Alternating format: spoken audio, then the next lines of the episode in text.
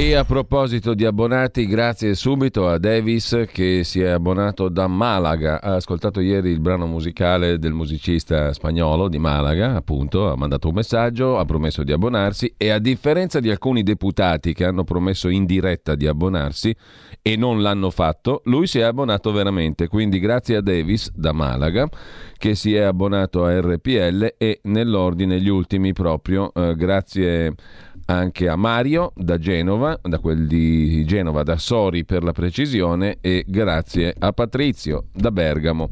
Sono gli ultimi in ordine di tempo che si sono abbonati a RPL.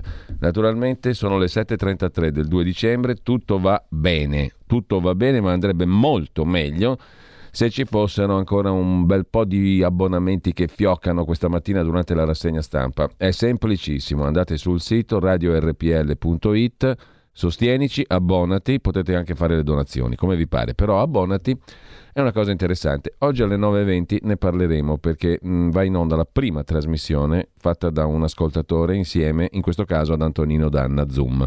Hanno costruito insieme una trasmissione, ci spiegheranno come alle 9.20 è la possibilità che diamo a tutti, coloro che si abbonano, in questo caso con una quota di 40 euro al mese, ma potete partire da 8 euro al mese. Ah, ripeto per la 104 millesima volta che anche chi dà 8 euro per me vale quanto 40 e vale per tutti noi quanto 40, perché la dignità è la medesima, la voglia di fare è la medesima, la voglia di partecipare è la stessa quindi da 8 euro in su partecipate, partecipate, partecipate. Questa è la parola d'ordine, partecipazione, come ci racconterà il nostro amico Alessandro, ascoltatore, che insieme ad Antonino Danna ha costruito la puntata di Zoom di oggi.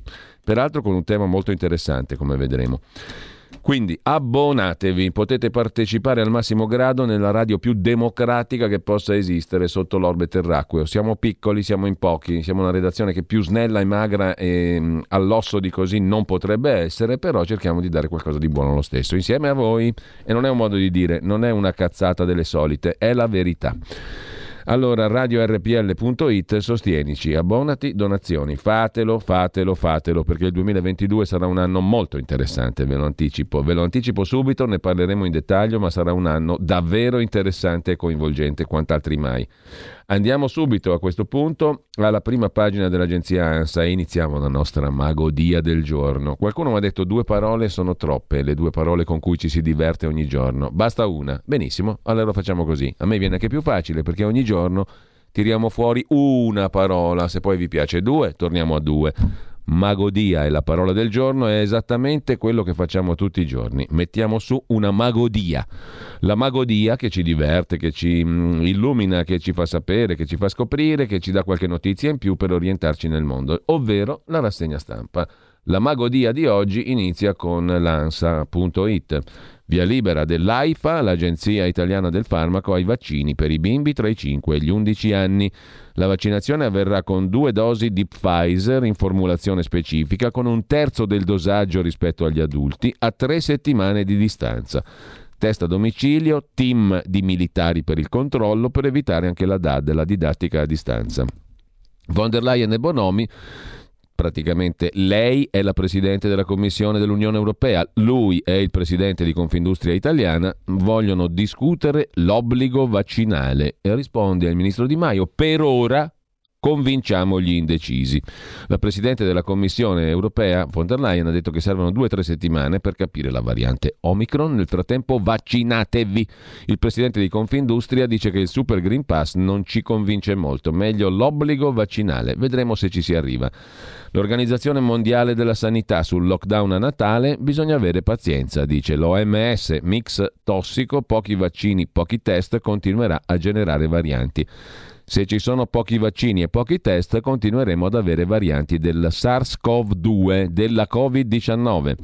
Nuovi divieti a viaggi ingiusti e inefficaci, fa sapere a sua volta l'ONU, le Nazioni Unite, il virus è senza confini, bisogna evitare le restrizioni punitive. La CNN ha parlato di un primo caso di variante Omicron negli Stati Uniti in California. Wall Street chiude in negativo.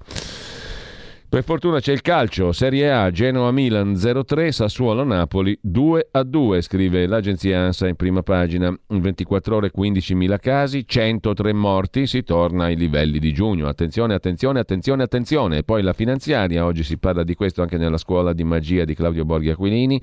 Segno zodiacale, bilancio, stretta sulle prime case, niente IMU, solo una solo per una famiglia. Per una famiglia, aspettate un attimo, non ci ho capito nulla. Le famiglie non potranno più sdoppiarsi in due case per evitare di pagare l'IMU. Parlamento e governo hanno deciso un giro di vite. L'esenzione IMU sarà valida solo per una abitazione a famiglia, anche se i coniugi risiedono in due comuni diversi, un compromesso che risponde a una sentenza di Cassazione restrittiva, ancora di più, che stabiliva il pagamento dell'IMU per entrambe le abitazioni, qualora i coniugi fossero residenti in due immobili diversi. Si poteva fare di più, dice Confedilizia, che avrebbe preferito rimanesse la possibilità di esentare entrambe le abitazioni nei casi in cui siano motivi di lavoro a dividere le famiglie. La novità arriva col decreto fiscale e si è attesa la fiducia su questo al Senato. Ho sbloccato anche il bonus per genitori separati, poi vedremo meglio un pochino più in dettaglio la questione. Approvato in primavera il bonus ma rimasto congelato. La modifica in questo caso porta la firma di Salvini, la nostra storica battaglia, quella sui genitori separati e prevede un assegno da 800 euro al mese che va a chi non riceve mantenimento perché l'altro genitore è in difficoltà economiche causa Covid. Stanziati in tutto 10 milioni nel 21, ora per renderlo operativo occorrerà attendere un DPCM, un decreto Presidente del Consiglio dei Ministri, ovvero sia Draghi. Tornando agli altri titoli di prima pagina dell'agenzia ANSA, oltre alle novità in tema di finanziaria, ma poi ci torniamo sopra, le bollette, si va verso possibili rincari, bastonate più che rincari, a gennaio gas più 50%, luce più 17%, evviva. Poi c'è un leader dei Novax che si ricrede dopo essere stato ricoverato per Covid e annuncia urbi e torbi farò il vaccino, mascherine all'aperto nelle vie affollate di Roma e in Sicilia, oltre che a Milano, Greta Beccaglia in diretta tv, voglio tornare alla normalità, la giornalista molestata durante una diretta televisiva all'esterno dello stadio di Empoli. Eitan torna in Italia, il piccolo sopravvissuto alla strage del Mottarone, con la zia, il rientro previsto domani, il 3 dicembre. La scrittrice Sebold si scusa con l'uomo che accusò di stupro. Alice Sebold, autrice di Amabili Resti, dice niente potrà cambiare quanto è successo, denunciò di aver visto il suo violentatore afroamericano, l'uomo fu arrestato, si è fatto 16 anni ingiustamente di carcere. Anche per l'AIDS ci sono farmaci più efficaci, in studio un vaccino a mRNA come per la SARS-CoV-2. Con questo lasciamo l'agenzia ANSA, come al solito andiamo a dare un'occhiata alla DN Kronos per proseguire danzando nella nostra meravigliosa magodia quotidiana. Magodia, che bella parola, che suona anche abbastanza bene, diciamo la verità. ADN Kronos ci magodizza così, in prima pagina variante Omicron, allarme Sudafrica, boom di contagi. Attenzione, abbiate paura. Vaccino Covid Pfizer 5-11 anni. Ok, CTS AIFA, dosi, tempi e tutto il resto. L'agenzia DN Cronos mette anche Salvini in prima pagina. Utero in affitto? Certe pratiche ricordano il nazismo, dice il segretario leghista. E poi ancora Covid, positivo dall'Africa su un volo Roma-Alghero, 130 finiscono in quarantena. Per la scuola il piano di figliuolo, più laboratori, tamponi a domicilio. Detto ciò, torniamo adesso, anzi andiamo alle prime pagine dei quotidiani di oggi. Come sempre voliamo in prima pagina magodizzando, la nostra magodia quotidiana non può che iniziare dal Corriere della Sera. Naturalmente 346 6427 756 per mandare a fancuore il qui presente e per dire la vostra naturalmente su tutti i fatti del giorno e per, eh, e per, partecipare al dibattito etimologico del giorno. Che parola è magodia? Bellissima parola, peraltro, che ha a che fare, anzi è la nostra rassegna stampa, la magodia del giorno. Via libera al vaccino per i bimbi e l'apertura del Corriere della Sera, militari nelle scuole per i tamponi. Von der Leyen apre all'obbligo di immunizzarsi nell'Unione Europea, intanto l'AIFA ha deciso, l'Agenzia del Farmaco, campagna vaccinale nella fascia tra 5 e 11 anni. Attenzione, perché i casi sono in aumento e superata la soglia delle 100 vittime. Il generale Figliuolo invia i militari nelle scuole per i tamponi agli studenti. Così scrive il Corriere della Sera nel sommario. Il eh, professor Bruno Dalla Piccola, genettista del Bambin Gesù, l'ospedale dei bambini del Vaticano di Roma, va fatto il, bamb- il vaccino per i bambini è sicuro, non esiste una sola ragione a sfavore, dice il professor Dalla Piccola. I dati sulle prime dosi, il traino del Green Pass ha fatto vaccinare un sacco di gente. E dopodiché si parla di Quirinale, il borsino di chi potrebbe farcela, lo cura Antonio Polito. La chance dei numeri sulla strada del Quirinale. Chi, dopo Sergio Mattarella, i partiti e i leader che sostengono di lavorare per tenere in vita il gabinetto Draghi fino al 2023, con rispetto parlando, per il gabinetto hanno anche l'onere di cominciare a dire chi potrebbe ottenere una larga maggioranza al netto degli inevitabili franchi tiratori. Abbiamo provato a calcolare le percentuali di sei candidati. Draghi, Cartabia, Casini, Berlusconi, Severino e Amato. Continua intanto la infame campagna dell'Izvestia del Fatto Quotidiano contro il magnifico Silvio. Poi lo vedremo. Un borsino ragionato sulle probabilità del candidato lo fa invece Antonio Polito da par suo in prima pagina sul Corriere della Sera. Sempre sul Corriere della Sera la foto di Federica Pellegrini e Matteo Giunta da allenatore a futuro marito e poi il fisco, un assegno ai genitori separati. Tra le novità approvate dalle commissioni Finanza e Lavoro del Senato sulla finanziaria c'è il bonus separati, fortemente voluto da Matteo Salvini, che prevede un sostegno fino a 800 euro al mese per genitori separati o divorziati in stato di bisogno. Intanto l'Ocse rivede al rialzo il giudizio sul nostro PIL. L'Italia crescerà al 6,3%. Landini CGL, una delle barzellette del giorno, chiede tavoli seri o rottura. Così sul Corriere della Sera. Dal Corriere della Sera passiamo come un solo uomo, anche se siamo in due, a Repubblica. Repubblica mette in apertura un dato positivo per la ripresa economica, la locomotiva è l'Italia. Sono le previsioni dell'Ocse, l'Organizzazione per la cooperazione e lo sviluppo economico. L'economia cresce del 6,3%, cioè più in Italia che non negli altri paesi avanzati. La spinta viene dall'industria, dall'aumento dei consumi, debole l'occupazione tra contratti a termine e salari bassi, ma virus e inflazione minacciano la risalita. Nel decreto fisco aiuti ai genitori separati come voleva Salvini e stretta all'IMU sulla prima casa. Di Maio parla di rinascita del Mediterraneo con Repubblica, una lunga lettera del ministro della, degli esteri, tutta roba fina e sopraffina e negli Emirati Arabi Uniti la svolta dei 50 anni, scrive Mario Platero. Qualsiasi cosa voglia dire in prima pagina. Via libera i vaccini per i bambini sono sicuri, titola Repubblica, e non c'è da dubitare. E a centropagina invece una notizia brutta a Venezia è allarme, l'interno della Basilica di San Marco, il marmo cade a pezzi, cantieri fermi, San Marco si sta sgretolando. Sarebbe un bel dramma per la storia dell'arte e non solo, e per la città di Venezia. Un nome condiviso per il Quirinale lo auspica, lo magodizza Stefano Cappellini e poi commissione d'inchiesta Regeni, il governo sia più incisivo con gli egiziani, chiede la commissione d'inchiesta, tanto non serve a nulla. Mentre lasciamo la stampa e andiamo, uh, andiamo lasciamo Repubblica, chiedo scusa, e andiamo a vedere la stampa di Torino.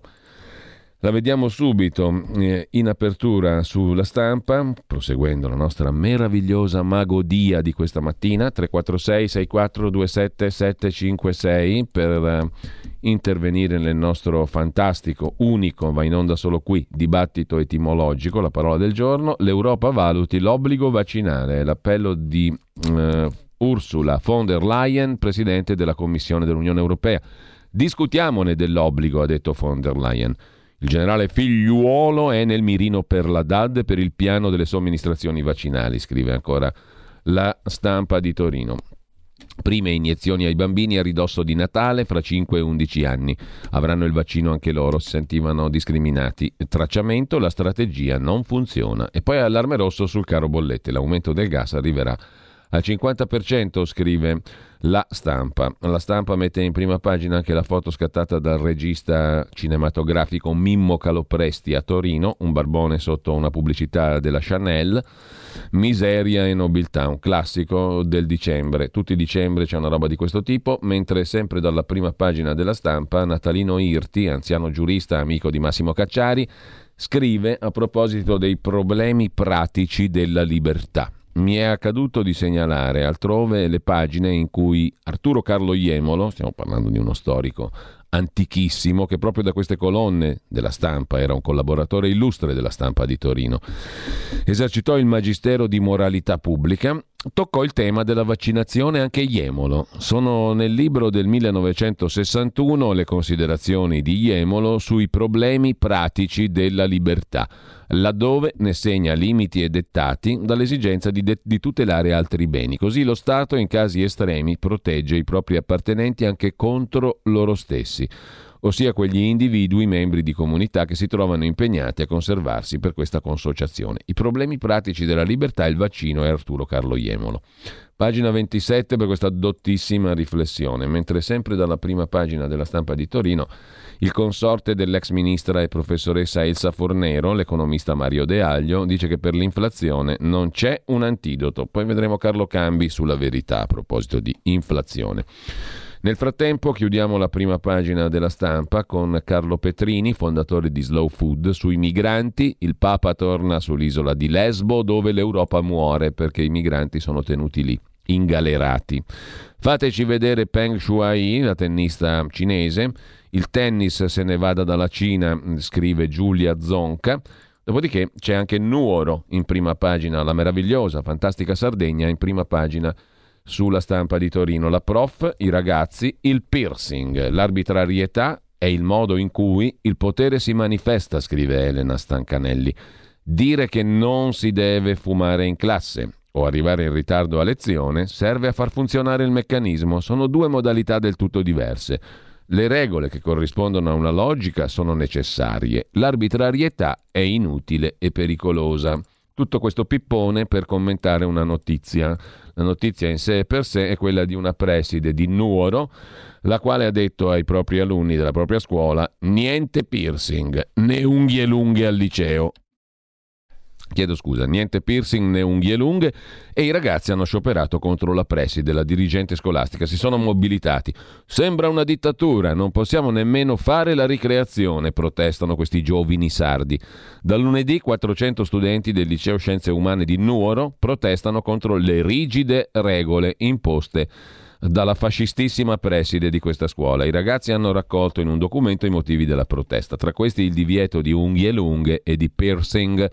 La dirigente scolastica ha avviato il dialogo con gli studenti, ma loro decidono di proseguire con la protesta. Tutto ciò naturalmente eh, corroborati dallo spirito woke che finalmente soffia in questi meravigliosi tempi contemporanei. Sabato è in programma una nuova manifestazione. Gli studenti bloccheranno la via della scuola. Fanno bene, basta con questi presidi fascisti. Woke, svegliamoci tutti. Intanto lasciamo la prima pagina della stampa di Torino e andiamo a vedere finalmente, finalmente la pravda, la verità. Sentite come suona bello, la verità. Qui usciamo dalla magodia perché entriamo in cose serie. La verità, non una verità, bensì la verità, l'unica verità indiscutibile, la Pravda, che apre la sua prima pagina con il buon Natale dell'Unione Europea. Obbligo vaccinale per tutti, scrive l'amico Daniele Capezzone. L'AIFA dà il via libera alle iniezioni per i bimbi dai 5 anni. Il premier in della Germania, Olaf Scholz, affaccia l'idea e subito la tedesca von der Leyen raccoglie obbligo vaccinale per tutti, imposizione da Bruxelles che mette la Germania al riparo dalle conseguenze dell'atto in viso ai cittadini. Una strada pericolosa, ammonisce l'amico Capezzone. In prima pagina sulla verità c'è anche il pezzo di Marcello Veneziani in taglio alto a proposito di Europa. I commissari europei hanno segatura nella testa, ideologia Cieca, scrive il sempre ottimo Marcello Veneziani, la guida antinatalizia ritirata da Bruxelles, quello che non bisogna dire Buon Natale, Maria e compagnia cantante, non è solo demenziale, è proprio la linea dell'Unione Europea. Cancellare festività e parole che non feriscono nessuno è pura idiozia che conferma un canone. Ci riproveranno, scrive Marcello veneziani e sempre dalla prima pagina della nostra Pravda, in, indiscutibile, la verità, il pezzo di Francesco Borgonovo, la cura di Mario Monti è inutile, i media sono già allineati, Mario Monti voleva media più docili, che distillassero meglio le notizie, le somministrassero meno democraticamente prendessero le notizie dal governo su base delle autorità sanitarie. La censura è inutile perché i media sono già allineati e c'è la foto dell'ottimo Beppe Severnini. Il bavaglio auspicato da Mario Monti non serve, scrive l'amico Francesco Borgonovo, ma quanti amici abbiamo? Troppi. Mm, perfino gli scienziati, se esprimono dubbi, non silen- sono silenziati, come Crisanti, cauto sul vaccino ai bambini, zittito da Severnini. Invece chi, pur senza competenze, denigra i Novax e sposa la propaganda, è innalzato a saggio, argomenta l'amico Borgonovo. Il sistema ora celebra libretti come Sivax di Spilimbergo e Boeri, con tante inesattezze, la solita narrazione che chiunque abbia perplessità sui sieri è un untore, mentre attori e cantanti celebrano le iniezioni. Il professor Remuzzi ha ribadito più volte che il suo protocollo di cura funziona, eppure le sue parole sono finite nell'oblio, anche perché lui è cauto. Lui dice il mio protocollo funziona, però quando mi chiamano a diciamo, propagandare le tesi ufficiali io evito di propagandare il mio protocollo, parlo delle tesi ufficiali. E insomma, la cautela serve, serve sempre anche ai big, ai super big come lui, se no il Cadreghin comincia ad ondolare. Mentre sempre dalla prima pagina della verità, l'inflazione spenna i cittadini per tre volte, l'impareggiabile pezzo di un altro amico. Ma quanti amici abbiamo per la miseria? Troppi. Troppi amici, poco onore. Troppi nemici, tanto onore, diceva uno statista del secolo scorso. Vero? Che molti lo definirono statista, poi si rimangiarono codesta definizione. Eh vabbè, tutto mm, tra sic transit gloria mundi. L'inflazione spenna i cittadini per tre volte, scrive il pur sempre amico, eh, il confratello Carlo Cambi. Il rincaro delle bollette è attutito solo in parte dalle contromisure che tuttavia sono adottate con i soldi versati dagli italiani con le tasse e i comuni, a loro volta in difficoltà, si apprestano ad aumentare le addizionali. Il caro bollette, che spinge l'inflazione, verrà attenuato solo in parte dal governo, che per farlo pensa di usare parte dei soldi destinati al taglio dell'IRPEF. Non solo.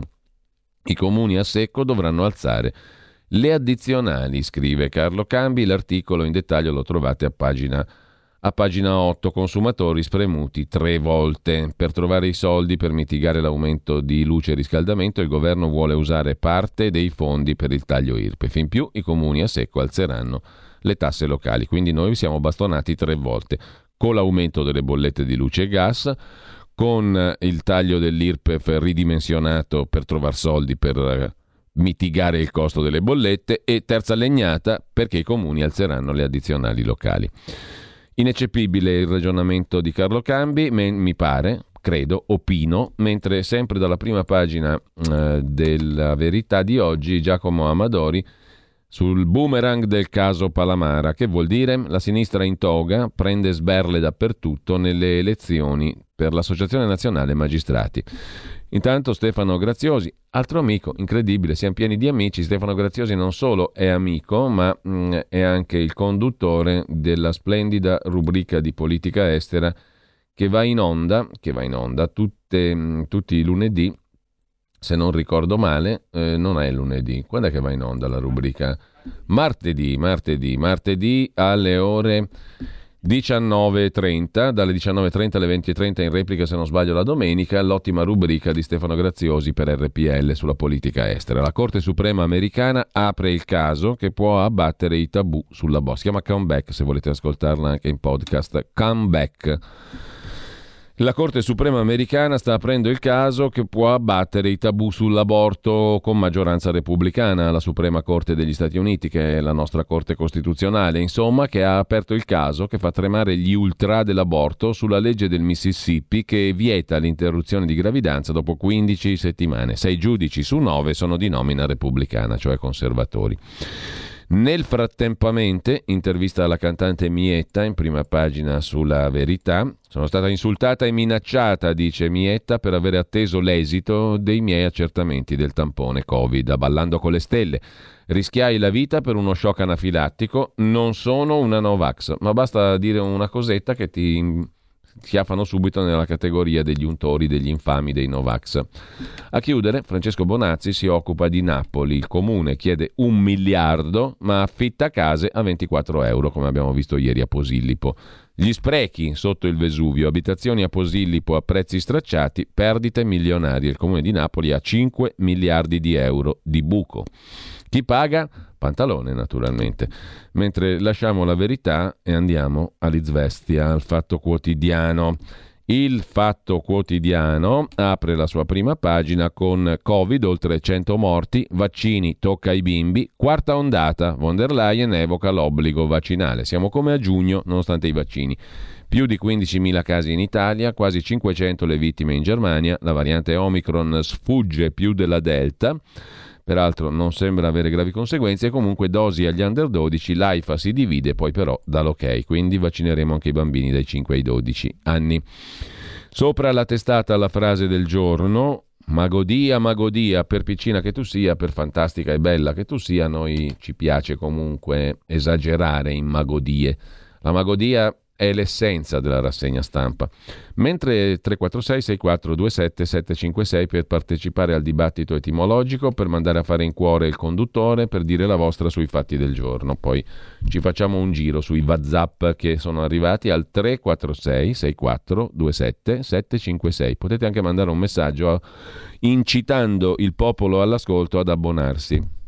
I più belli ne faremo un jingle anche noi e lo mandiamo in onda i vostri messaggi pro abbonamento, audio messaggi naturalmente. Comunque la, tes- la, frase del fatto quotidiano della nostra Izvestia sopra la testata di oggi che cos'è? Mentre la legge sulle lobby sta affondando grazie all'asse con Forza Italia, Renzi sbarca in Russia per la società dell'Imobil in cui ha interessi. Le vie degli affari sono infinite.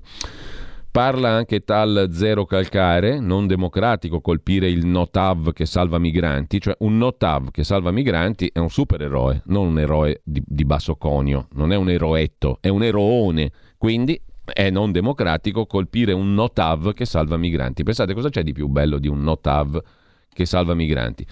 Prosegue peraltramente la petizione del Fatto Quotidiano della nostra Izvestia, il nostro quotidiano preferito peraltro, dopo la Verità, dopo il Corriere, dopo la Repubblica, la Stampa e, mm, eh, e anche il Giorno, la Nazione, il resto del Carlino. Dopo tutti questi è preferito a pari merito anche il Fatto Quotidiano. Noi abbiamo un sacco di quotidiani preferiti, tutti.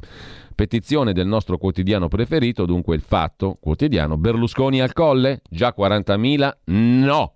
Lui prepara il messaggio TV. A gennaio Silvio torna con un bel messaggio televisivo, come ai vecchi tempi. Valanga di adesioni al no a Berlusconi al Quirinale, no al garante della prostituzione, come scriveva ieri il Fatto Quotidiano. Una valanga di adesioni in poche ore. Si chiamerà un nuovo sogno italiano e ricorderà quello della discesa in campo del 1994. Ma noi ci opponiamo a questa infame, infamerrima campagna del Fatto Quotidiano e ricordiamo che, pur sempre, Silvio è stato anche candidato al premio Nobel per la pace nel 2010 e quindi alla campagna infame del Fatto Quotidiano contrapponiamo questo fulgido canto.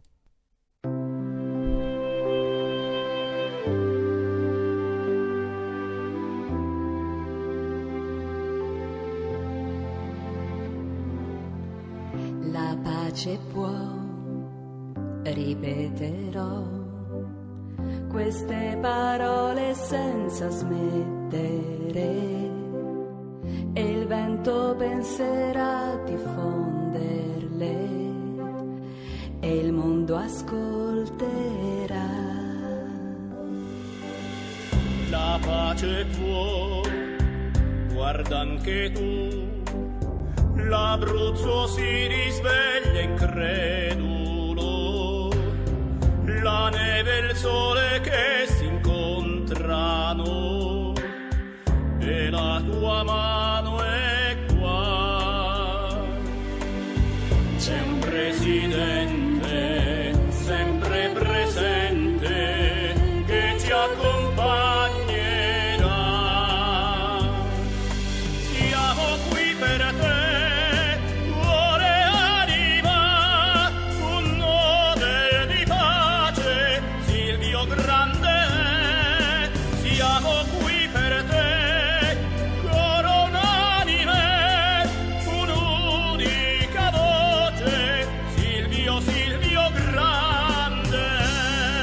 Ma è magnifica, è magnifica. Silvio, Silvio Grande. Sentite che versi meravigliosi. Lorena Lana ha composto questa canzone nel 2010, dopo il terremoto del 2009, quando l'Abruzzo si risveglia incredulo, recita uno di questi versi immortali. La pace può, ripeterò queste parole senza smettere, il vento penserà a diffonderle e il mondo ascolterà, la pace può, guarda anche tu, l'Abruzzo si risveglia incredulo, la neve e il sole che si incontrano e la tua mano è qua, la mano di Silvio, c'è un presidente sempre presente che ci accompagnerà. Siamo qui per te. Cuore e anima, un Nobel di pace, Silvio grande è, siamo qui per te. Coro unanime, un'unica voce, Silvio Silvio grande è. Miracolo, la guerra è stata solo un abbraccio che sia unico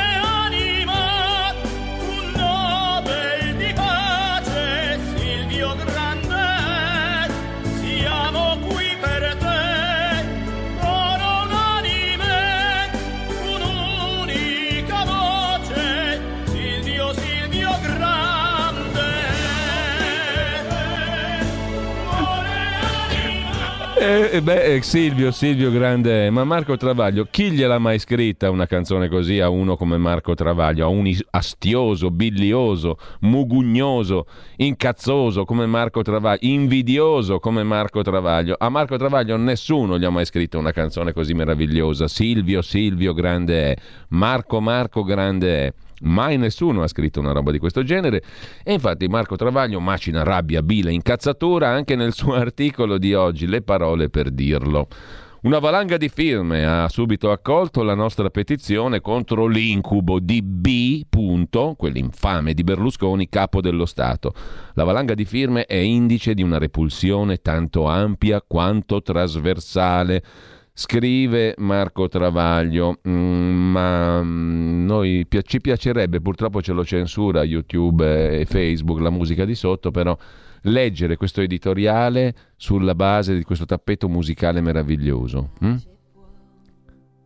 Ripeterò queste parole senza smettere. Abbiamo la presunzione, scrive Marco Travaglio, che la stragrande maggioranza degli italiani, a parte gli irriducibili elettori di Forza Italia presi a tu per tu, ritengano vergognosa, ridicola la sola ipotesi che uno così possa ascendere al Quirinale. L'Abruzzo si risveglia incredulo, la neve e il sole che si incontrano, e la tua mano è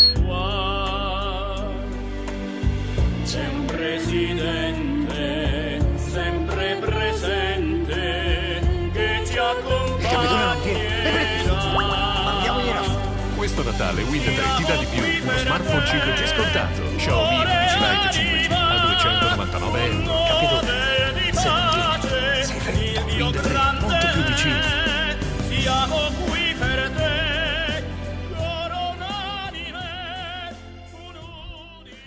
Oppure, oppure vogliamo metterla in questi termini?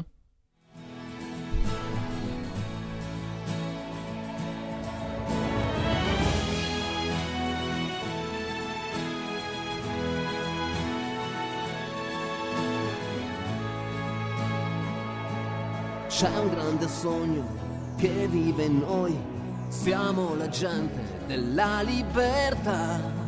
Presidente, siamo con te. Meno male che Silvio c'è.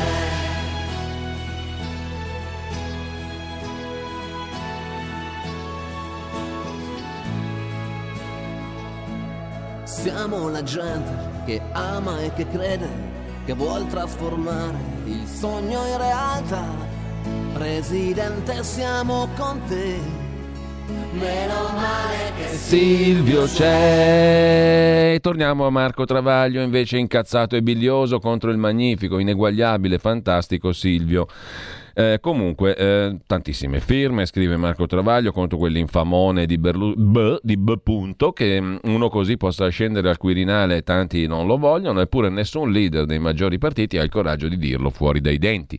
Che non lo dicano Salvini e Meloni, anche se lo pensano probabilmente, è ovvio, sono suoi alleati, hanno imbarcato e riciclato pezzi della sua classe digerente, sperano di ereditarne i pochi voti rimasti, beneficiano dei favori dei suoi giornali e delle sue tv, sanno che basta un lieve dissenso, una pallida critica per finire massacrati e sputtanati come Gianfranco Fini, Boffo e tutti gli altri amici che hanno osato allontanarsi da Arcore.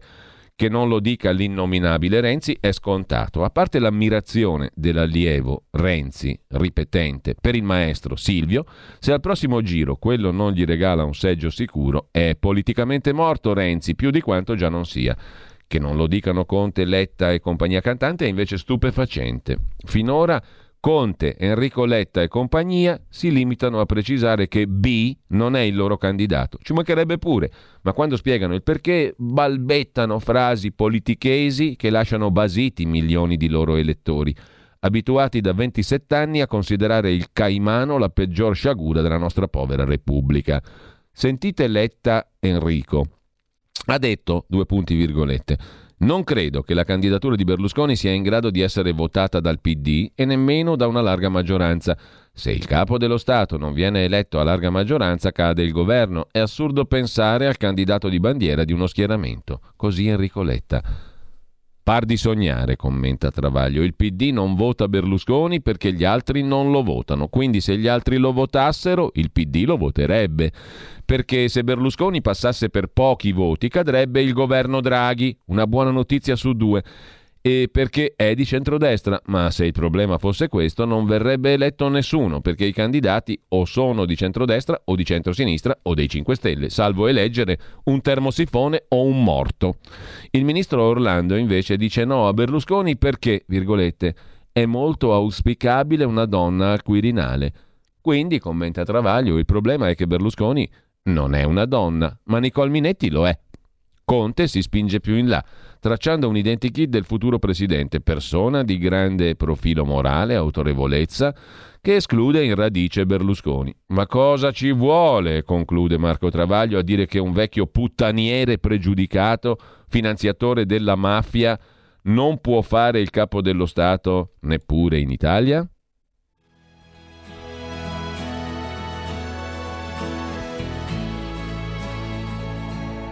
Siamo la gente che mai non si arrende, che tende la mano, che forza si dà. Presidente, siamo con te.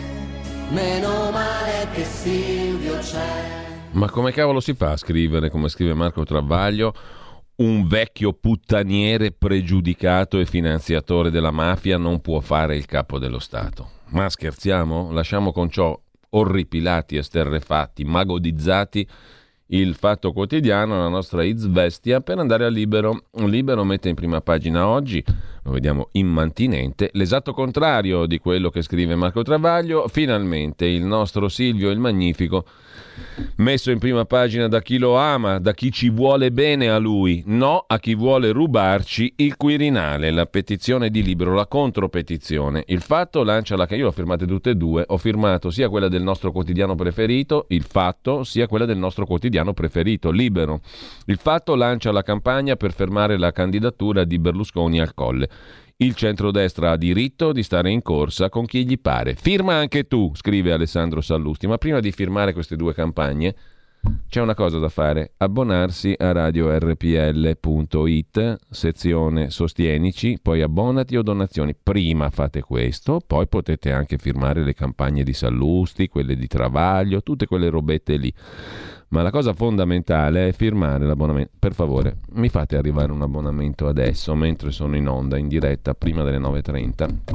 Sono disposto a offrire un Campari come Mario Draghi a chi si abbona entro le 9.30. Due Campari a due abbonati. Tre Campari a tre abbonati, una bottiglia di Campari a dieci abbonati, ce la beviamo tutti insieme. Un Campari col Seltz, che è una roba buonissima, fantastica, semplicissima da preparare, ottima, con un'olivella pure di quelle belle grosse e succose. Quindi un bel Campari col Seltz a chi si abbona entro le 9 e 30, dai, fatemi sto favore, sono peggio di un piazzista di serie C, chi se ne frega, si magodizza qua, la magodia è la sublime arte mh, mm, della comunicazione. Il fatto lancia la campagna contro Berlusconi, Sallusti lancia la campagna per Berlusconi. Firma anche tu. La sola idea che Berlusconi possa, sostenuto dal centrodestra, giocarsi seriamente la partita del Quirinale deve far davvero paura se con due mesi d'anticipo sulla scadenza il Fatto Quotidiano ha lanciato la petizione Berlusconi al Quirinale. No grazie. La cosa è legittima ma dà l'idea che il centrodestra non sia libero di proporre il suo candidato se non gradito alla banda Travaglio, Conte, Davigo e compagnia. Quindi firma anche tu invece per Berlusconi o comunque per la libertà del centrodestra di candidare chi vuole, cani, porci, Berlusconi e compagnia cantante. Eh, firmate sul sito di Libero e su change.org no a chi vuole rubarci il Quirinale, ma prima di tutto firmate, firmate niente, mm, abbonatevi a Radio RPL, radiorpl.it, è semplice, semplice, semplice, semplice, oltre che facile, democratico, economico e tutto quello che volete. Effetto Novax, superati i 100 morti, scrive ancora il nostro quotidiano preferito, Libero, vaccini ai bimbi si comincia fra 15 giorni e poi l'industria che corre più veloce del recovery poveri, mentre Del Debbio insegna come si vive bene. La recensione del libro di Paolo Del Debbio, che sarà silenziato come Mario Giordano perché Berlusconi vuole essere eletto al Quirinale, quindi le due trasmissioni dei due vengono silenziate fino a dopo le elezioni del Presidente della Repubblica. Dicevamo, Del Debbio ha scritto un libro su come vivere bene. Si intitola il libro di Del Debbio Le dieci cose che ho imparato dalla vita. Ecco come si può imparare a vivere bene, commenta Feltri Vittorio. Nel suo libro il giornalista racconta la famiglia, gli studi di filosofia che lo hanno plasmato, le riflessioni sul mondo. Tutti che scrivono libri sui cazzi propri. Boh, a chi interesserà.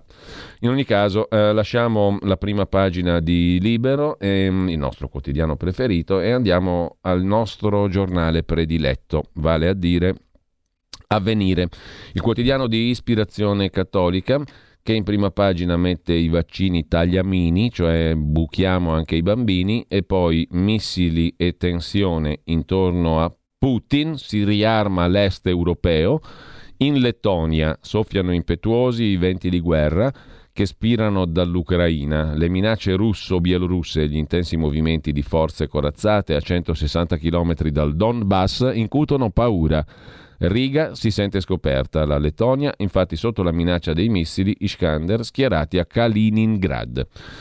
Venti di guerra nell'est Europa. E poi c'è la foto della ministra leghista delle disabilità, Erika Stefani, con una notizia: per i disabili arriva una card, torna possibile lavorare, sanata l'ingiustizia che non permetteva il cumulo con l'assegno di invalidità.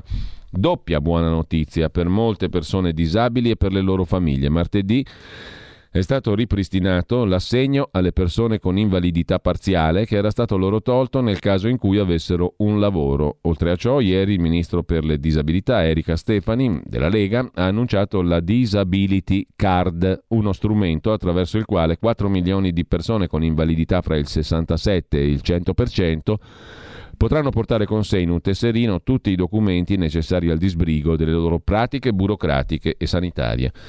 Così eh, avvenire che è l'unico quotidiano a mettere in prima pagina questa bella notizia per i disabili. Sempre dalla prima pagina, mh, mm, però andiamo a vedere il nostro quotidiano preferito, vale a dire il giornale. Il giornale è di Augusto Minzolini che apre la sua prima pagina con il vaccino ai bambini. È sicuro, funziona, è ottimo, perfetto, meraviglioso, il non plus ultra. E, e parla anche Luciano Violante, Berlusconi al Quirinale è un suo diritto. Travaglio è volgare e offensivo, dice lo storico esponente del PCPD-SPD e l'ex presidente della Camera, magistrato Luciano Violante. Ha compiuto 80 anni e adesso la pensa così su Berlusconi. Mentre Letta adesso ha paura di un agguato del PD per la scelta del capo dello Stato e Di Maio avvisa Non snobbiamo Berlusconi, non ditelo a travaglio, sottovoce, sottovoce, che se lo sente Marco come si incazza il direttore del Fatto Quotidiano. Di Maio avvisa, non snobbiamo il CAV, non snobbiamo Berlusconi. La pace può, miracolo, la guerra è stata solo un incubo. Voglio un abbraccio che sia unico e dove sei sarò.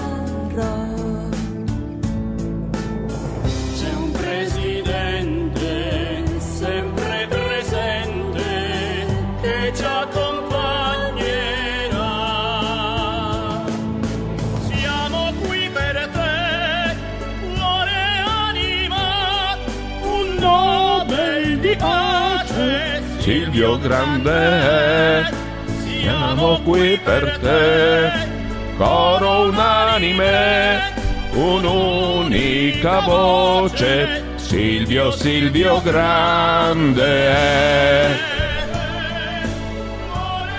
E io lo canto davvero con tutto il cuore, questo inno meraviglioso che più lo ascolti e più ti trascina. È una cosa stupenda, a partire dal testo, dalla musica, da queste voci così mh, ispirate, meravigliose, stupende, tali da mandare addirittura in serie B, diciamo, l'inno principale che era meno male che Silvio c'è. Pure non era malaccio, dai, sentiamolo un attimo, non era malissimo, però L'Italia, l'Italia ha scelto di credere ancora in questo sogno.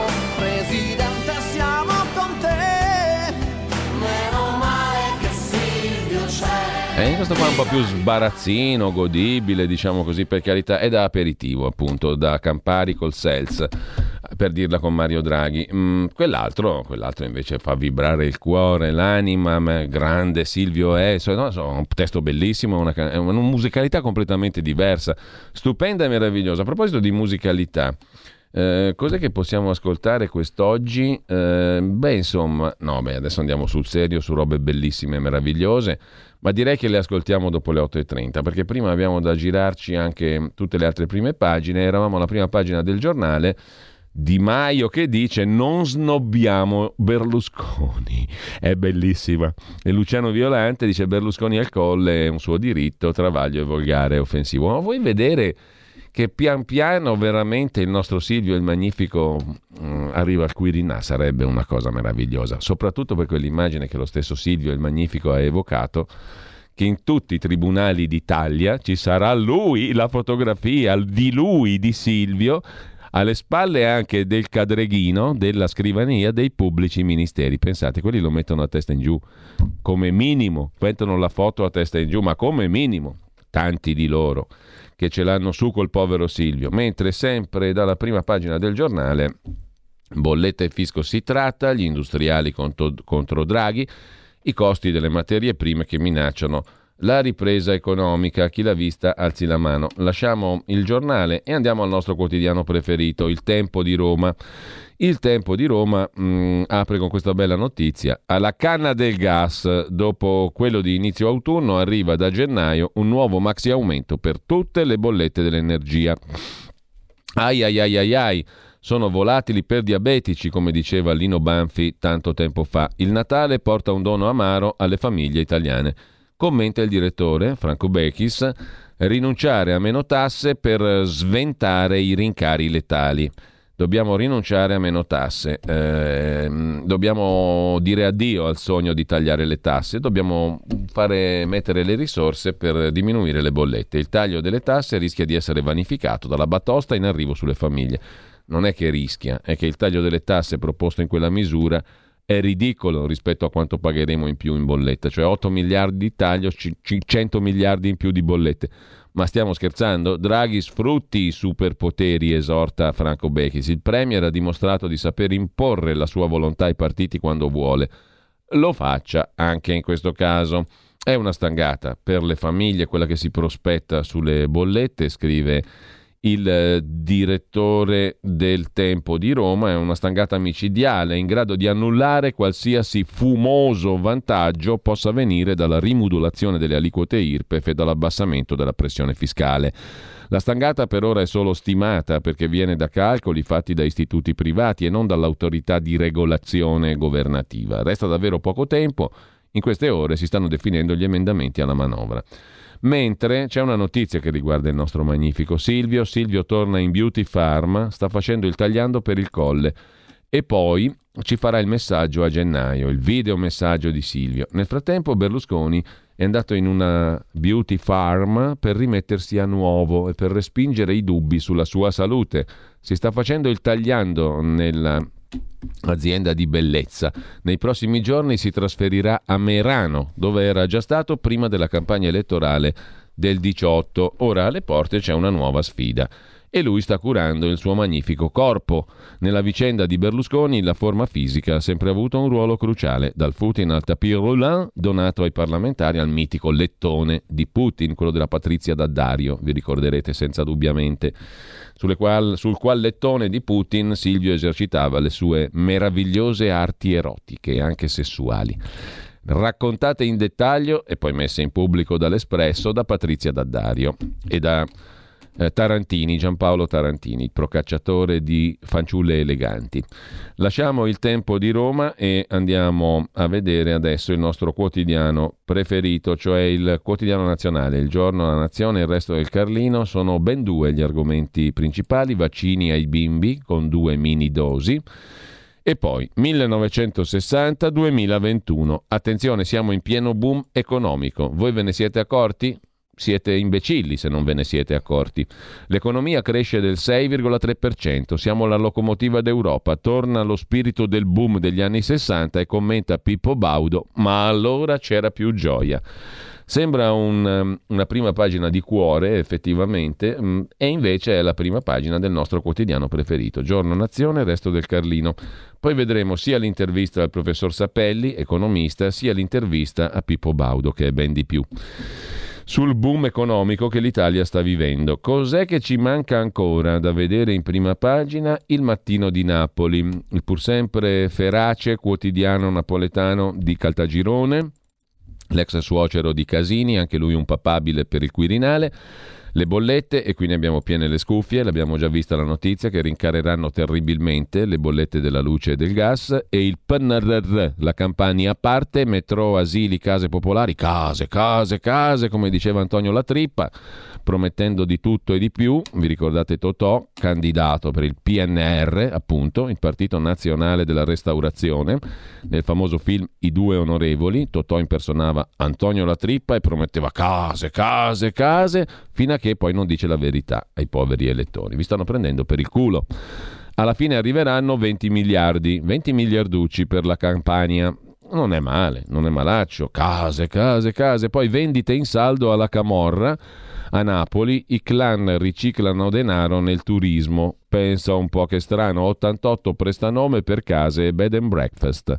Inchieste sulla compravendita di immobili focalizzate sulla gestione dei bed and breakfast. Tu telefoni da Milano e dici vado a farmi una gita a Napoli, chiamo questo bed and breakfast, ti risponde una gentile signora o signore, dietro c'è la camorra, attenzione, c'è la camorra a te ti pare di andare a fare una roba lecita normale.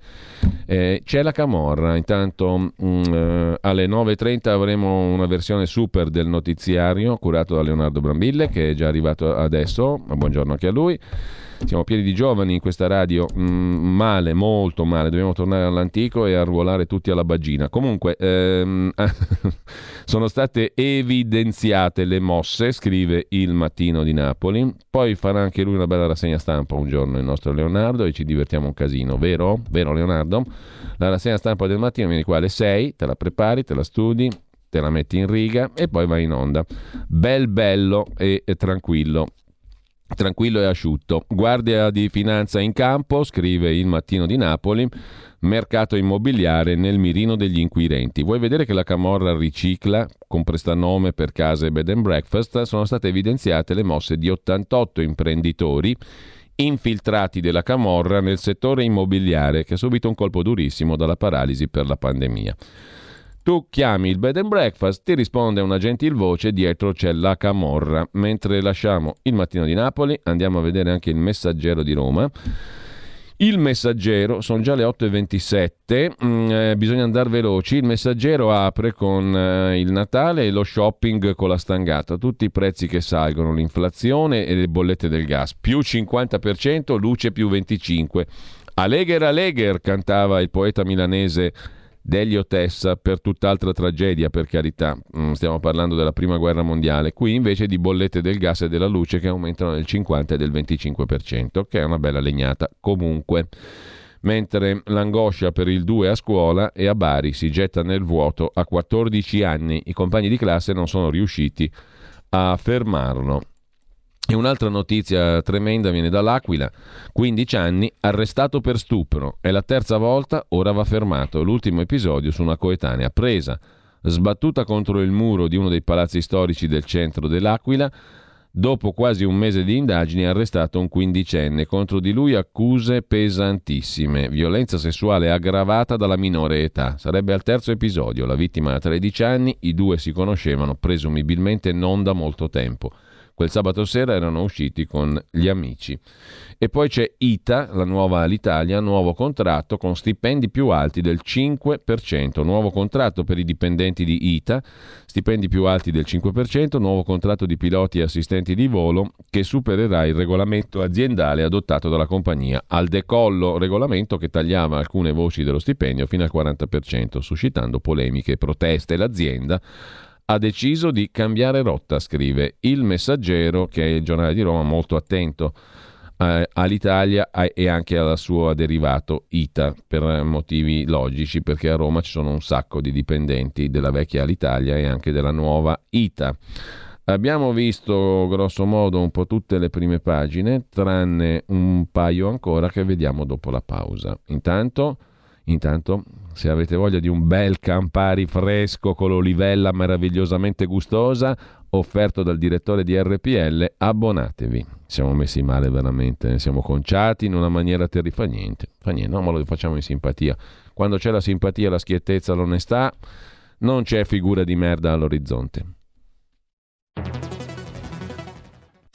Il futuro appartiene a chi fa squadra. Le radio italiane si uniscono per giocare la partita da protagoniste. Nasce l'app Radio Player Italia. 140 stazioni in una sola rete. Scegli la tua preferita e ascolta il suono perfetto del digitale. Gratis, senza registrazione. Senza interruzioni. Compatibile con tutti i device. Le notizie, la compagnia. La musica scelta da chi la ama, la conosce e la vive. Scarica Radio Player Italia. Il futuro batte con la radio nel cuore.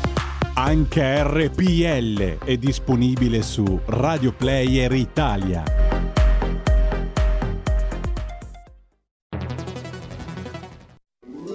Stai ascoltando RPL. La tua voce libera, senza filtri né censura. La tua radio.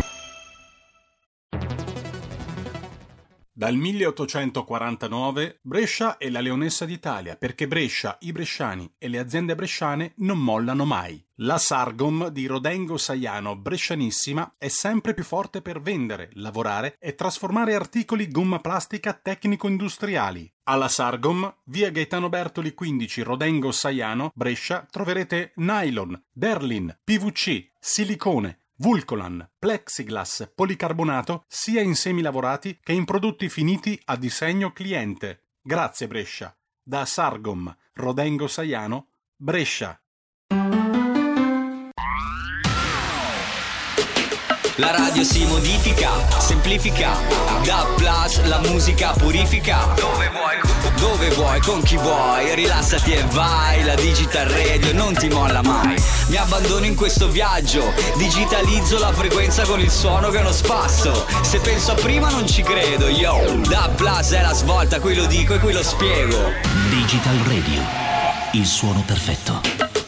Dub Plus. Anche RPL, la tua radio, è in Digital Radio. Porta con te ovunque RPL la tua radio. Scarica l'applicazione per smartphone o tablet dal tuo store o dal sito radiorpl.it. Cosa aspetti?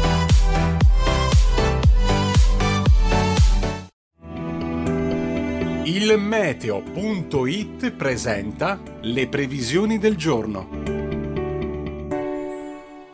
Forte maltempo su buona parte d'Italia, dove soffieranno impetuosi venti di libeccio. Nella prima parte della giornata piogge anche intense interesseranno soprattutto il nord-est, la Sardegna, i settori tirrenici del paese fino alla Campania e con la neve che potrà scendere anche sotto i 1000 metri sul Triveneto e dai 1200-1400 metri sui rilievi appenninici. Andrà un po' meglio sul versante adriatico all'estremo sud. Nel pomeriggio le precipitazioni insisteranno più o meno sui medesimi settori con rischio anche di nubifragi su quelli tirrenici, specialmente sul Lazio. Le previsioni di ilmeteo.it tornano più tardi. Un saluto da Stefano Ghetti. Avete ascoltato le previsioni del giorno.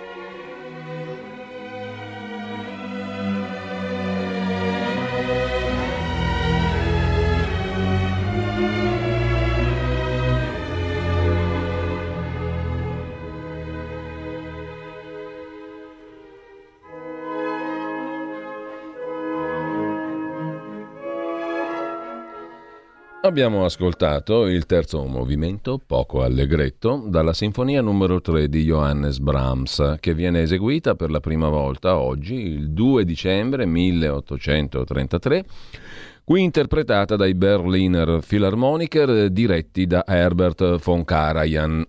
Tuttavia, questa roba qua scompare di fronte a questa.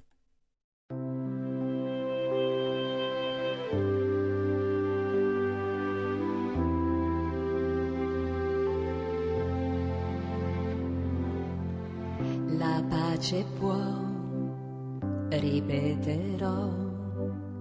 Queste parole senza smettere.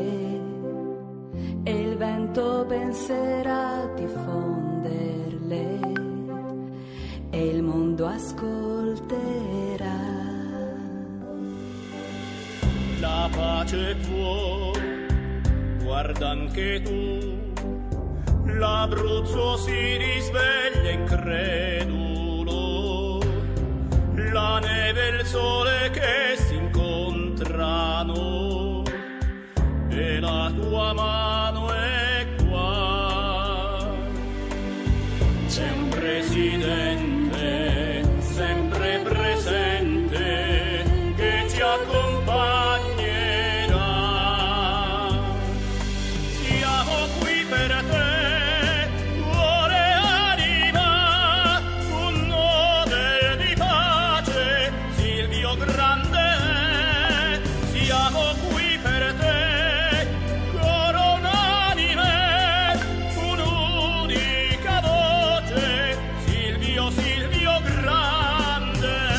Ma chi era Johannes Brahms? Un cucù in confronto a Lorena Lana e, e a chi era il cantante non me lo ricordo più. Comunque, grandissimi interpreti di questo meraviglioso pezzo. La pace può, candidatura Silvio Berlusconi per il premio Nobel per la pace nel 2010. Purtroppamente poi gliel'hanno dato a Barack Obama che la prima cosa che ha fatto è la guerra alla Libia, subito dopo aver preso il premio Nobel per la pace, giustamente. Adesso ce n'è un altro grandioso, il presidente etiopico Abiy, premio Nobel per la pace, un miliardo di dollari in armamenti, adesso la guerra contro i tigrini, i ribelli del Tigre. Ad ogni modo, Silvio è ineguagliabile, è il magnifico per eccellenza. E mm, a questo punto, cos'è che dobbiamo fare? Ah no, mm, metti la tendina che andiamo a vedere un po'. Quanti messaggi, quanti messaggi! Via WhatsApp al 346 6427 756. Noi chiediamo risultati concreti, scrive un antico frequentatore di questa Magodia. Magodia vuol dire rappresentazione buffonesca della vita, scrive Marco da Agrate. Comunque la tua rassegna stampa è la migliore in assoluto, non c'è mai un gran ciporro, un gran ciporro. Qui dobbiamo andare a fare ricorso alla Treccani o giù di lì perché il gran ciporro non è una roba che uno ce l'ha sotto al naso proprio così, ehm, senza senza andare a ricorrere al vocabolario, il gran ciporro è un nome di varie specie di granchi commestibili che possono raggiungere notevoli dimensioni. In senso figurato è un errore madornale, uno strafalcione, prendere o pigliare un gran ciporro, ci scrive la Treccani a proposito di ciò che si scrive Marco da Agrate. Non c'è mai un gran ciporro. Ti ringrazio, però di gran ciporri ne ho presi svariati e ne prenderò ancora. Comunque sì, diciamolo, magodia, sostantivo, singolare femminile, significa rappresentazione mimica, viene dalla tradizione drammaturgica greca, è una, una rappresentazione mimica comico-grottesca, spesso oscena, fatta di mono sarebbe piaciuta alle scene eleganti, fatta di monologhi, di dialoghi licenziosi, di parolacce via dicendo, di situazioni ambigue, tutte naturalmente a carattere allusivo, sessuale e via dicendo, con personaggi interpretati da uomini, ma sempre in vesti femminili, perché i greci erano molto più avanti di noi sul tema del, del LBGBT più Q++++, ci avevano tutti i plus del mondo già nell'antichità. Eh, e tutto veniva accompagnato da timpani e cimbali. Deriva da magos, magico appunto, e ode, canto, magodia. La magodia è una rappresentazione appunto comico-grottesca, oscena, licenziosa, fatta di monologhi o di dialoghi con uomini travestiti. Pensate che oscenità bestiale, diciamo così, che erano capaci di produrre i pure eccelsi greci. Forma di teatro greco buffonesco, estroso ed esagerato, scrive Fabrizio da Sabio Chiesa. In più c'era proprio questo aspetto di oscenità licenziosa, di licenza diciamo proprio sessuale, spinta e di travestiti, attori maschi sempre in vesti femminili. In questa magodia del virus, scrive Pino, il genere umano ha raschiato il barile della meschinità e dell'ipocrisia. Via dal governo, a meno che non serva restare per eleggere il Presidente della Repubblica, altrimenti fera di bal. Un altro ascoltatore da Venezia, una vecchia abbonata, si definisce così? Perché vecchia? Mm, diciamo un'antica, peggio ancora, abbonata, comunque una signora da Venezia scrive Magodia, attore epoca greca che ha interpretato ruoli drammatici e buffi sia vestiti da uomini sia vestiti da donne, cioè erano uomini vestiti da donne.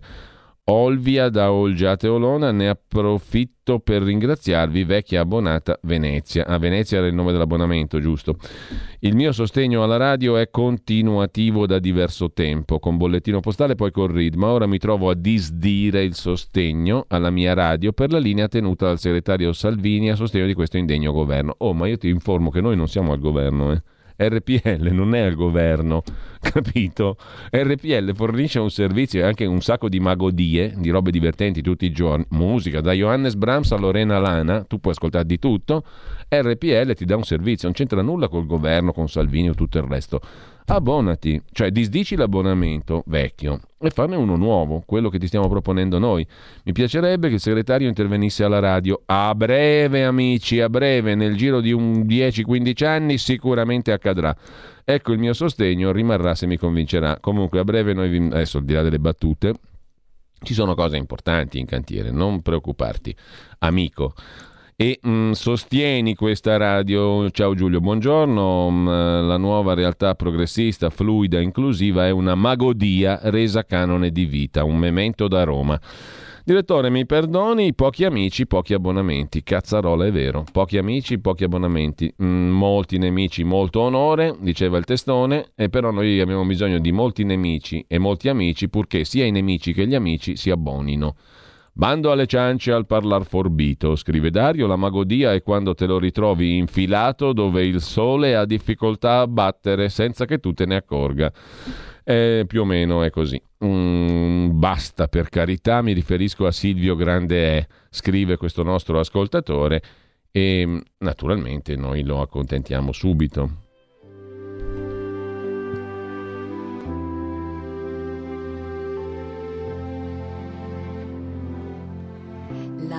Pace può. No, dai, scherziamo, era uno scherzo, non ti arrabbiare amico all'ascolto, basta, basta, per carità, scrive questo amico all'ascolto, ma Travaglio ti paga per propagandare le sue ossessioni? No, io, sono, io lo dico chiaramente, il mio quotidiano preferito è il Fatto Quotidiano. Peraltro, il mio quotidiano preferito è La Verità, ma ho un altro quotidiano preferito, Libero. E poi mi piace un casino, Corriere della Sera, Stampa e Repubblica. Sono i miei quotidiani preferiti. Finché abbiamo un pagliaccio incompetente come ministro degli esteri, egiziani, libici e Medio Oriente, sai come se la ridono, scrive questo gentilissimo amico ascoltatore. Grazie della canzone, ne sentivo la mancanza. Giulio, mi scrive Mario da Montebrianza, mentre Silvestro da Tirano, ma stai elemosinando per caso un abbonamento a Radio Porca Loca Mr. B? E infatti questo è il momento buono, perché quello per farsi eleggere è pronto a tutto, quindi Silvio, se sei all'ascolto, come fai? Perché te vi ricordate che lui aveva detto, eh, quel Salvini lì è bravo perché ha fatto tanto tirocinio a Radio Padania, Libera, quando si chiamava ancora così. Eh, quello lì è bravo perché è stato capace a rispondere, si è allenato a rispondere alle persone a quella radio lì. Quella radio lì, caro Silvio, eh, è ora che tu la compri, proprio lo dico apertamente, tu compra questa radio qui perché noi abbiamo bisogno, eh? c'è poco da fare. Se c'è gente all'ascolto che non caccia fuori il soldo, te la compri e ti fai quello che vuoi. Oppure fai una bella donazione da 10 milioni di euro, ci metti a posto per un 10 anni. Hai capito? Uh, allora, stai elemosinando abbonamento a Radio Porcaloca a Mr. B? Certamente, Mr. B si deve abbonare a questa radio e con un abbonamento da par suo. Mm? Uh, metti il buon umore al mattino presto anche con notizie orrende. Questo è un bellissimo complimento che mi fa una gentilissima e anche bellissima signora tramite WhatsApp. Uh, Quirinale Cainarca, mio, mio zio però, mio nonno, diciamo non io Cos'è sta ciofeca? È forse l'unica volta che sono d'accordo con Travaglio, scrive un ascoltatore. Abbiamo un audio messaggio, attenzione. Giulio, per favore, fai la rassegna stampa e piantala con questi inno, inni a Silvio, piantala. Va bene, ti ascolto, sì, seriamente, adesso basta, rassegna stampa. Uh, se devo dire la verità, a me Berlusconi non è che non mi piaccia più di tanto, uh, ma se lo confronto con i nomi dei sinistri, meglio lui che non Prodi, Casini o altri arnesi. Il mio ideale sarebbe Calderoli, scrive Gabriele dal Canavese. Berlusconi al Quirinale, eh, varrebbe la pena di vederlo solo per la cerimonia di insediamento. L'arrivo di Gheddafi a Roma con la sua scorta di escort in confronto sarebbe un esempio di sobrietà. Peccato che non ci siano stati tramandati i canti di lode in onore di Ciro o Dario di Persia. Rispetto a quelli per Silvio sarebbero sembrati troppo modesti, scrive un ascoltatore. I Berliner sono spettacolari chiunque li, diri- li diriga. Meno male che Silvio c'è, era più carina, scrive un'altra ascoltatrice, Laura. Magodia, divertente forma musicale mimica, mimica cantata dagli antichi greci. Anche Elena dice basta Silvio e poi un buon giovedì 2 dicembre. Audio messaggio. Grazie per aver censurato il mio messaggio di ieri che non conteneva alcuna volgarità. Grazie ancora. Qua, senti qua cosa ti faccio ascoltare. Te chi mi è sfuggito, eh, come sei permaloso, la Madonna, stai tranquillo. Ma coi vaccini non dovevamo tornare alla normalità? E questa è la normalità? Le mascherine servono a indicare, hanno detto che l'epidemia non è ancora finita. Va bene, allora io la metterò la mascherina all'aperto, però la metterò al braccio, tanto se è soltanto una funzione simbolica non, devo, non capisco Bene. perché deve, me la deva mettere sulla bocca. Debba. Me la metto al braccio. Oppure a livello degli organi genitali, fate mm, un po' voi. Addirittura. Bene, eh, il mio messaggio di ieri che non conteneva alcuna volgarità. L'abbiamo Grazie. mandato, l'abbiamo mandato, però ridi un attimo ogni tanto, dai, una bella risatina, stai tranquillo, rilassati, eccetera, eccetera. Eh, dopo aver sentito l'inno per Silvio, scrive Lorenzo, posso anche morire felice, non potrò mai più sentire niente di meglio. Hai ragione Lorenzo. Perché no? scrive un altro ascoltatore, Silvio Alquirinale. Chi sono gli altri che sarebbero migliori di lui? Draghi, aiuto. Direttore, complimenti, erano mesi che non mi divertivo così tanto. La pace può. Vedete che comunque c'è chi piace, c'è chi non piace e l'importante è che sia a chi piace sia a chi non piace piaccia abbonarsi a RPL quindi radiorpl.it sostieni. Ragazzi, alle 9.30 bisogna che abbiamo almeno un paio di abbonati nuovi, se no, se no è un dramma. Se no la rassegna stampa da qui in avanti la fa Leonardo. Fisso, proprio fisso, eh. È una minaccia questa, sia per voi che per lui, per tutti e due, i pubblici, per il pubblico e per lui. Allora, mh, mm, sicuramente anche i parlamentari della Lega hanno aderito entusiasticamente all'abbonamento alla radio, vero? Allora posso dire che ad oggi non ce n'è uno, uno su 150, quanti sono? Due c'è? Zero, zero. Ma ci mancherebbe, scrive un altro ascoltatore, vorrei proprio vedere RPL diventare obiettiva come le reti del Silvio. Rachele scrive. Ebbene, c'è un altro messaggio ancora, eh, ha dimenticato l'inno dell'UDC, adesso non esageriamo. Eh, più Silvio, scrive un altro ascoltatore, basta però con Silvio, torniamo alla rassegna stampa, ci mancava da vedere che cosa. La prima pagina del quotidiano di Piero Sansonetti, sempre in difesa delle esigenze della giustizia giusta. Associazione Nazionale Magistrati, le toghe anticorrenti battono magistratura democratica. Ora per il CSM vince il sorteggio. È l'accattivantissimo titolo di prima pagina del riformista. Quirinale, Draghi o morte, anzi no. Draghi o Casini, scrive il riformista. Mentre che cosa scrive il quotidiano di Carlo De Benedetti? Gli affari sul Covid del fedelissimo di Giorgetti. Ai ai ai, l'inchiesta su Gianluca Pini, ex deputato leghista, ha incassato 4 milioni di euro, non noccioline, vendendo mascherine ad ASL e privati. I PM indagano per corruzione e frode. Il ministro dello sviluppo Giorgetti era socio di Pini fino a pochi mesi fa. Sono cazzi vostri adesso, scrive il quotidiano di Marco, no, chiedo scusa, non di Marco Travaglio, mi stavo confondendo visto l'argomento, è invece quello di Carlo De Benedetti. Gli affari sul Covid del fedelissimo di Giorgetti, l'ex deputato Gianluca Pini, con cui il ministro dello sviluppo era socio fino a pochi mesi fa. Non si capisce se per le mascherine o altro. E questa è l'apertura del um, quotidiano di Carlo De Benedetti. Mentre um, chiudiamo con che cosa? Nient'altro, abbiamo visto tutte le prime pagine, adesso andiamo sempre come un solo uomo, anche se siamo in tre in questo momento. Mi raccomando, uh, una edizione speciale del notiziario alle 9.30 va messa in pista. Ragazzi, sveglia, eh? di là dal non vetro. Mentre mh, mm, torniamo adesso appunto ai quotidiani di oggi mh, mm, e mh, mm, dal Corriere della Sera, però per la pagina lombarda, al di là di tutte le quisquiglie e le stupidaggini, si va a pagina 12 del dorso milanese e lombardo del Corriere per scoprire che forse l'economia non è tanto un boom, come titola oggi in prima pagina il quotidiano nazionale, anzi qualche problemuccio c'è.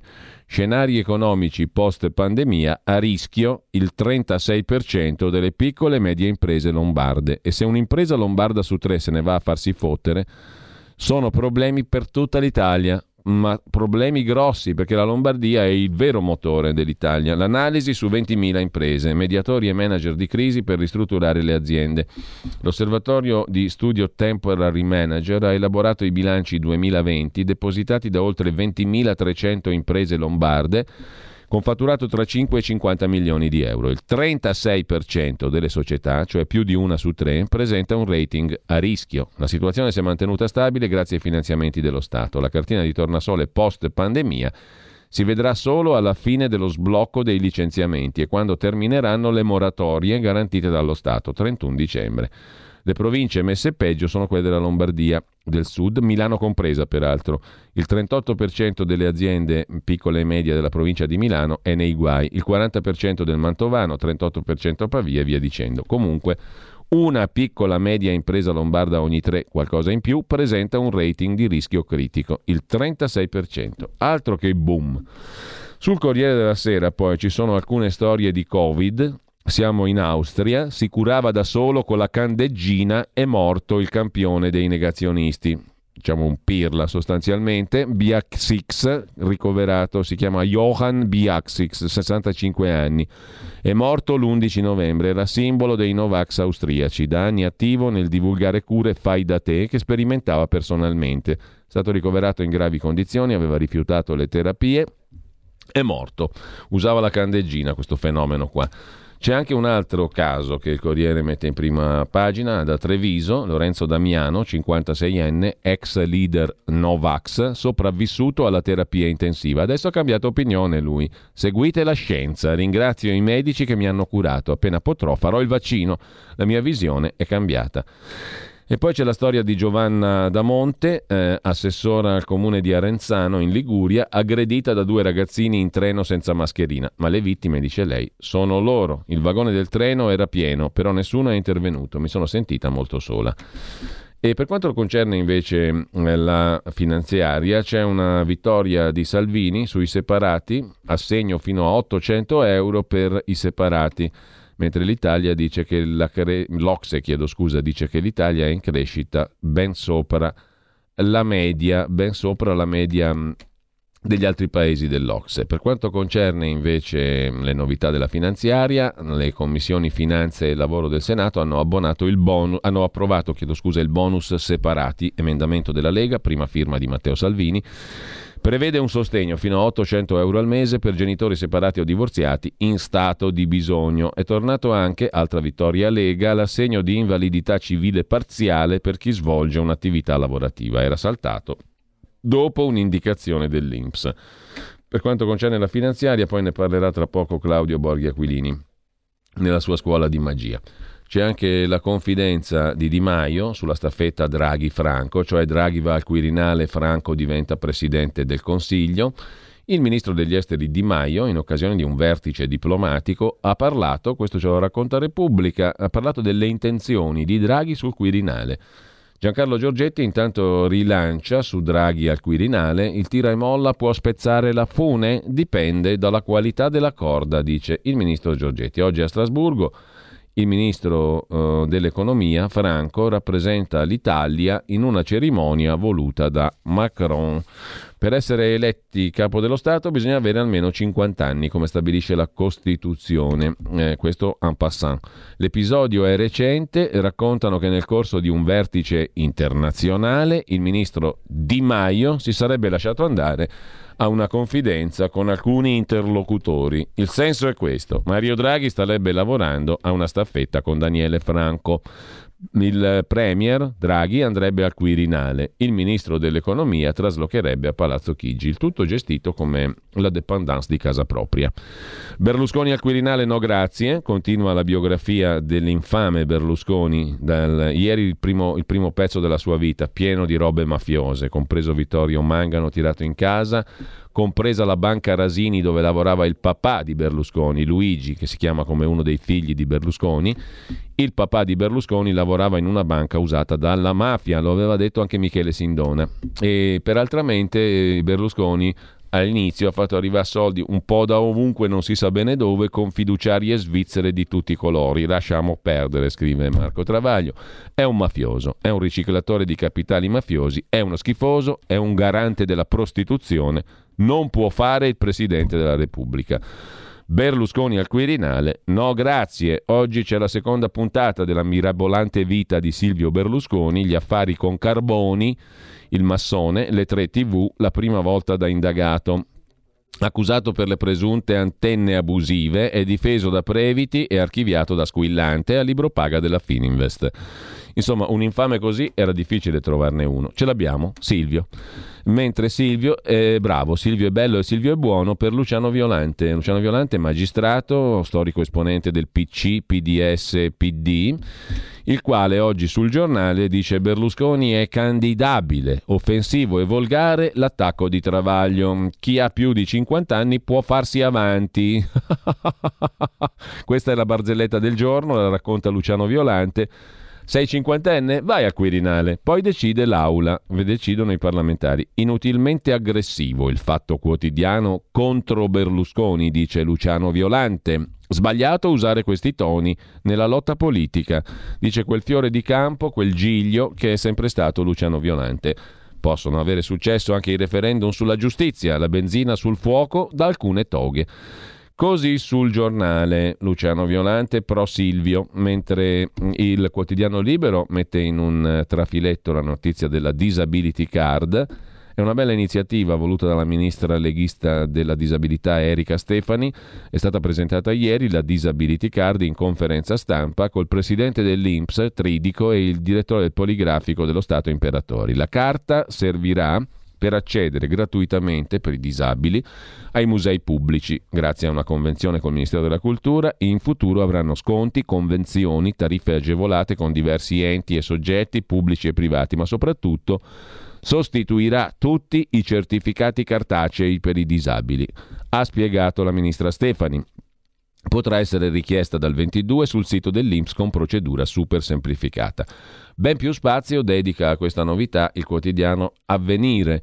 Salta la stretta ricatto innanzitutto mh, mm, per quanto concerne il cumulo delle pensioni e del reddito da lavoro per i disabili, si potrà tornare a cumulare e poi arriva la card antiburocrazia, quella della ministra leghista Stefani. Cumulare pensione e lavoro si può, mh, mm, sanata un'ingiustizia, la ministra leghista Stefani intanto sottolinea da aprile del 22 la tessera per i disabili che include tutti i documenti, le domande sul sito INPS. Eh, e, mh, il quotidiano Avvenire appunto dedica amplissimo spazio giustamente a questa doppia buona notizia per molte persone disabili e per le loro famiglie.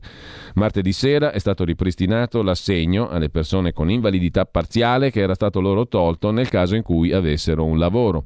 Oltre a ciò, il ministro per le disabilità, Erika Stefani, ha annunciato la Disability Card, strumento attraverso il quale 4 milioni di persone con invalidità fra il 67 e il 100% potranno portare con sé in un tesserino tutti i documenti necessari per le loro pratiche burocratiche e sanitarie. Finalmente, una bellissima cosa, togliere la penalizzazione per chi aveva un'invalidità tra il 74 e il 99% è stato un emendamento alla delega fiscale presentato dal democratico Misiani e approvato nelle commissioni finanze e lavoro. Così si tornerà ad avere la possibilità di ripristinare l'assegno di invalidità alle persone che hanno il lavoro, che hanno pur trovato un lavoro. Mentre lasciamo anche questa notizia, andiamo velocemente alla politica politicante. Maria Elena Boschi, intervistata oggi da La Stampa di Torino. Letta vuole il voto, Prodi è accecato dal risentimento, dice la capogruppo di Italia Viva alla Camera, ex ministra Boschi. Il segretario del PD Letta punta a cambiare i gruppi in aula perché non incide. Il PD deve scegliere tra noi e i 5 Stelle. Loro non sono statisti ma opportunisti. Noi mai con Salvini e Meloni che sono sovranisti, mai con Conte e Taverna che sono populisti. Auguri e buon viaggio. Intanto De Luca, la famiglia intera, Dopo Piero De Luca, uno dei figli, diventa professore anche l'altro figlio, Roberto. A Salerno, all'università, il figlio del presidente della Campania è diventato ricercatore a Fisciano. L'unico concorrente si è ritirato. Suo fratello è professore associato a Cassino, era il solo candidato.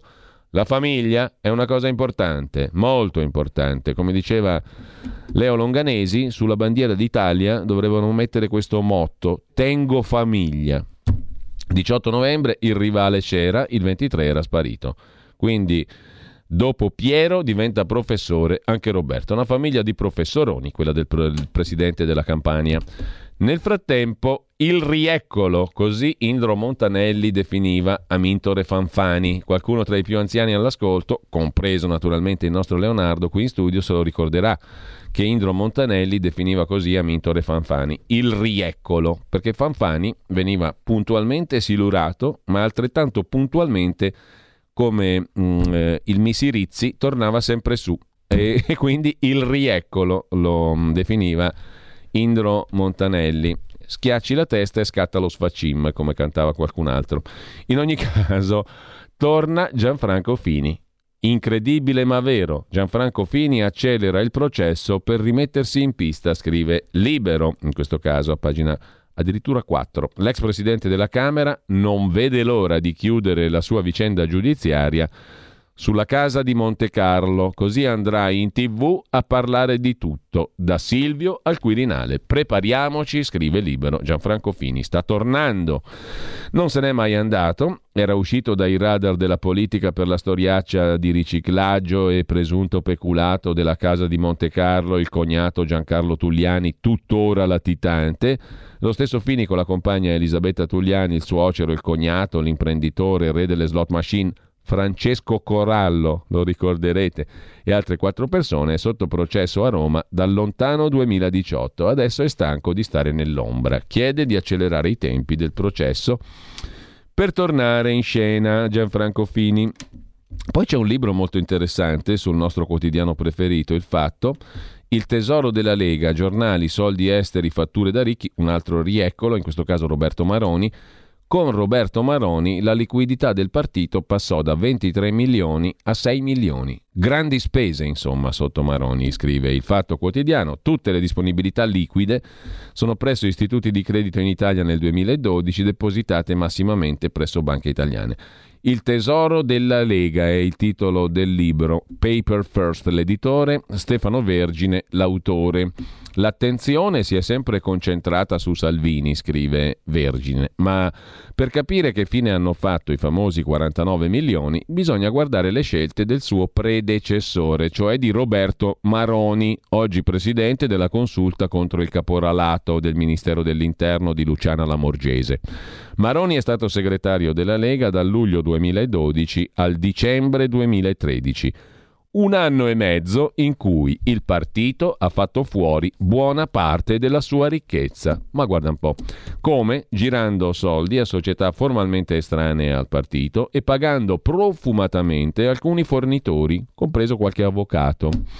E suggeriscono i bilanci del Carroccio spostando una parte del denaro all'estero. E questa è una delle notizie contenute ne Il Tesoro della Lega, edito da Paper First. Roberto Maroni in primo piano il consulente Bobo, oggi consulente del ministro dell'Interno. Lasciamo anche il nostro quotidiano preferito per tornare al nostro giornale prediletto, cioè Libero. Santoro, torna anche lui, non solo Gianfranco Fini, ma anche Michele Santoro diventerà il grillo parlante di Mentana. Torna il teletribuno, scrive Libero. Da gennaio Michele Santoro sarà in prima serata. Viva il nuovo che avanza, col direttore del TG di La 7, Enrico Mentana, nel ruolo di super opinionista proprio su quel canale che aveva abbandonato nel 2015. Enrico Mentana ha anticipato la notizia in rete e ha detto che sarà una cosa forte, un altro rieccolo. Nel frattempo l'Unione Europea risponde alla Cina, sono pronti 300 miliardi di euro per costruire l'anti-via della seta, saranno investiti entro il 2027 in tutto il mondo. Dice Ursula von der Leyen, i nostri sono progetti sostenibili. Attenzione che tra un po' finisce la rassegna stampa. Alle 9.20 abbiamo un appuntamento interessantissimo, è la prima trasmissione creata da uno di voi abbonati, ne parleremo con lui e con Antonino Danna che l'ha creata insieme a lui. Se facciamo in tempo, però, raccogliamo anche mh, mm, degli spot. Fate, preparatevelo, eh? adesso che siete all'ascolto. Abbiamo qualche minuto, intervenite e fate un bello spot per invitare la gente ad abbonarsi. Fatelo qui in diretta, poi se viene bene noi lo mandiamo in onda. Hm? Preparatevi, mettetevi giù due righe e tra poco apriamo le linee. Intanto uh, l'Unione Europea mette su 300 miliardi per combattere la Cina, auguri ai figli maschi, ma anche femmine, ma anche LGBTQ Arriva l'anti-Sanremo, questa è simpatica, ce lo racconta il Corriere della Sera. Siccome il festival è blasfemo, faremo un festival di musica sacra. Nella città ligure, tre serate di canzoni cristiane. Dal 3 al 5 febbraio prossimi, In sovrapposizione parziale col Festival di Sanremo ci sarà la prima edizione del Festival della canzone cristiana di Sanremo, direzione artistica al cantautore fiorentino Fabrizio Venturi, che oggi parla con il Corriere della Sera, le due manifestazioni nelle stesse date. Il sindaco ha detto è giusto non negare il patrocinio anche a questo Festival della canzone cristiana. Di Nuoro abbiamo già detto, qui c'è una preside fascistissima che dice agli alunni niente piercing né unghie lunghe e quelli si incazzano e protestano. E poi c'è una simpatica notizia che arriva dal democratico Qatar che detta le regole per i prossimi mondiali di calcio. I gay sono benvenuti purché non si capisca che siano gay. Niente baci, niente fusioni in pubblico. Non approviamo le fusioni in pubblico. Vanno anche loro a Sanremo a cantare al Festival della canzone cristiana. Il calciatore che fece coming out dice avrei paura a giocare lì. I gay benvenuti, purché non si mostrino gay. Niente baci, niente fusioni. In Qatar. Vi meraviglia? Cioè, non fa notizia sta roba, dai, diciamo la verità. Il primo piano della stampa invece è dedicato anche alla Polonia. Qui c'è guerra alle donne. Il Parlamento sta discutendo il divieto totale all'aborto, punito anche con l'ergastolo. Il governo avrà accesso a tutti i dati personali dei cittadini e potrà perseguirli, scrive Monica Perosino sulla stampa di oggi. Il governo in Polonia potrà intervenire su divorzi e custodia dei figli nelle famiglie arcobaleno. Intervista alla fondatrice del movimento Sciopero delle donne, sempre in Polonia, la resa dei conti è arrivata, l'Unione Europea ci difenda e passi dalle parole ai fatti. Se passasse la legge, la vita e le scelte delle donne sarebbero controllate e punite dal governo. Dalla Polonia agli Stati Uniti, la Corte Suprema degli Stati Uniti va verso una stretta sull'aborto. Salto indietro di 50 anni, scrive la stampa di Torino. Tra i nove giudici la maggioranza repubblicana è orientata, conservatrice, ad accogliere la legge del Mississippi contro il volere di Joe Biden, che è un cattolico adulto per dirla alla Romano Prodi. A rischio la sentenza Roe vs. Wade del 73 che ha di fatto legalizzato l'interruzione di gravidanza negli Stati Uniti. Il pronunciamento è atteso non prima del giugno 22. Pa- pagina economica, le rinnovabili, il futuro, dice intervistato in una lunga intervista di Federico Fubini a pagina 33 del Corriere della Sera di oggi, il numero uno, l'amministratore delegato dell'Enel, Francesco Starace. Le rinnovabili sono il futuro, l'energia costerà meno e non dipenderemo dal gas. Dall'industria ai trasporti cambieranno tutti i consumi. La cattura delle CO2 non funziona dal punto di vista tecnologico ed è fuori mercato dal punto di vista economico. Gas naturale. Da decenni siamo esposti alla volatilità dei prezzi perché dobbiamo dipendere da questa strana follia? Sono alcune delle cose che dice Starace, amministratore dell'Enel, nell'intervista al Corriere della Sera. E poi c'è questa meraviglia del boom economico. Siamo in pieno boom economico, scrive il quotidiano nazionale, giorno, nazione, resto del Carlino. Il motore del nuovo miracolo, PMI e multinazionali tascabili. Nel frattempo, linee aperte, dico a Giulio Cesare Carnelli in regia, e chi ha, mh, ha elaborato un bello slogan, un bel appello per abbonarsi a Radio RPL può intervenire maschio, femmina o LGBTQ che sia, eh, purché sia finalizzato a creare un bello spot efficace e convincente per abbonarsi a RPL. Avete avuto una bella idea? 20-30 secondi di appello per abbonarsi a Radio RPL, così poi noi lo mandiamo in onda. Quelli belli, quelli riusciti, potete anche mandarli attraverso WhatsApp normalmente eh, al 346 64 27 756 o in diretta adesso, in questo momento. Un bello slogan per abbonarsi a RPL. Sul giornale, sul quotidiano nazionale, chiedo scusa, anzi, Giorno Nazione, Resto del Carlino, c'è l'intervista all'economista Giulio Sappelli, il motore del nuovo miracolo economico, le piccole e medie imprese e le multinazionali tascabili. La forza trainante del paese è la manifattura, i distretti sono fondamentali. La presenza capillare delle piccole e medie imprese fa la differenza con altri paesi dell'Unione Europea. Il paese tiene il punto grazie all'eroismo di chi ogni giorno si sveglia e tira su la saracinesca. Cos'è cambiato? Negli anni 60 il paese aveva grandi aziende statali, non è più così. E poi c'è il parere di Pippo Baudo sul boom economico che stiamo vivendo. Le Olimpiadi, Via Veneto, Fellini, il boom degli anni 60 è irripetibile perché quella era un'Italia in festa, c'era felicità, voglia di vivere. Adesso invece tutti a mugugnare, a rompersi i coglioni. Così eh, Pippo Baudo sul quotidiano nazionale. Un appello ad abbonarsi, lo ascoltiamo subito, al volo. Pronto? Sì, ciao Giulio, sono Walter. Walter. Il mio appello. Il mio appello è questo. RPL, la radio che ascolti. Se ti abboni, la senti tua. Bello, bellissimo, semplice e efficace. Grazie Walter, questo qui lo usiamo, eh? Ti facciamo a jingle, ti va? Sì, benissimo, contentissimo. Ciao, Grazie. Walter, grazie Walter, buona giornata a te. E ragazzi, sotto, fate il vostro appello per abbonarsi a RPL. Ce ne ho già anche uno in friulano, niente po' di meno, bello, bellissimo e stupendo. eh, e sotto con gli altri 02 66 20 35 29. Mm, intanto lasciamo anche Pippo Baudo e Sapelli sul boom economico. Vi segnalo due pagine del Corriere della Sera in cronaca milanese sullo stadio di San Siro, un miliardo e 200 milioni di roba, nessuna speculazione edilizia, dicono Milan e Inter. Lo stadio moderno si fa per vincere. Sì, molto bene. Intanto sul foglio c'è la pagina di Gran Milano, dedicata a cura di Maurizio Crippa alla città di Milano, come tutti i giovedì, per ripartire più cultura, il lavoro innovativo di Fondazione Cariplo, ma che bravi, che belli e che buoni, e poi la riforma della sanità commentata da Daniele Bonecchi.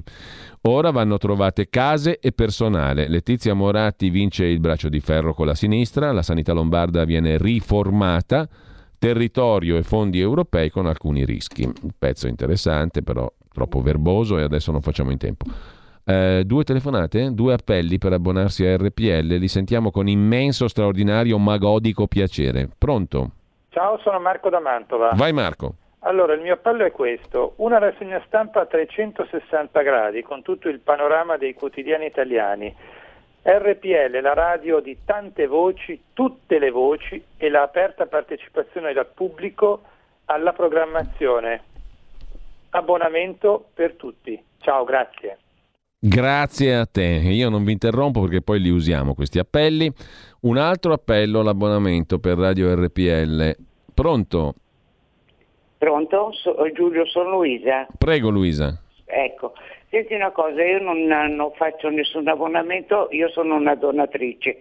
Ti ho dato 100 euro a ottobre e te ne manderò ancora 140 almeno. Io per 20 euro al mese non divento né ricca né povera e ci tengo che questa radio vada avanti. Ciao, grazie. Grazie a te, ma grazie veramente con tutte le lettere maiuscole, grazie.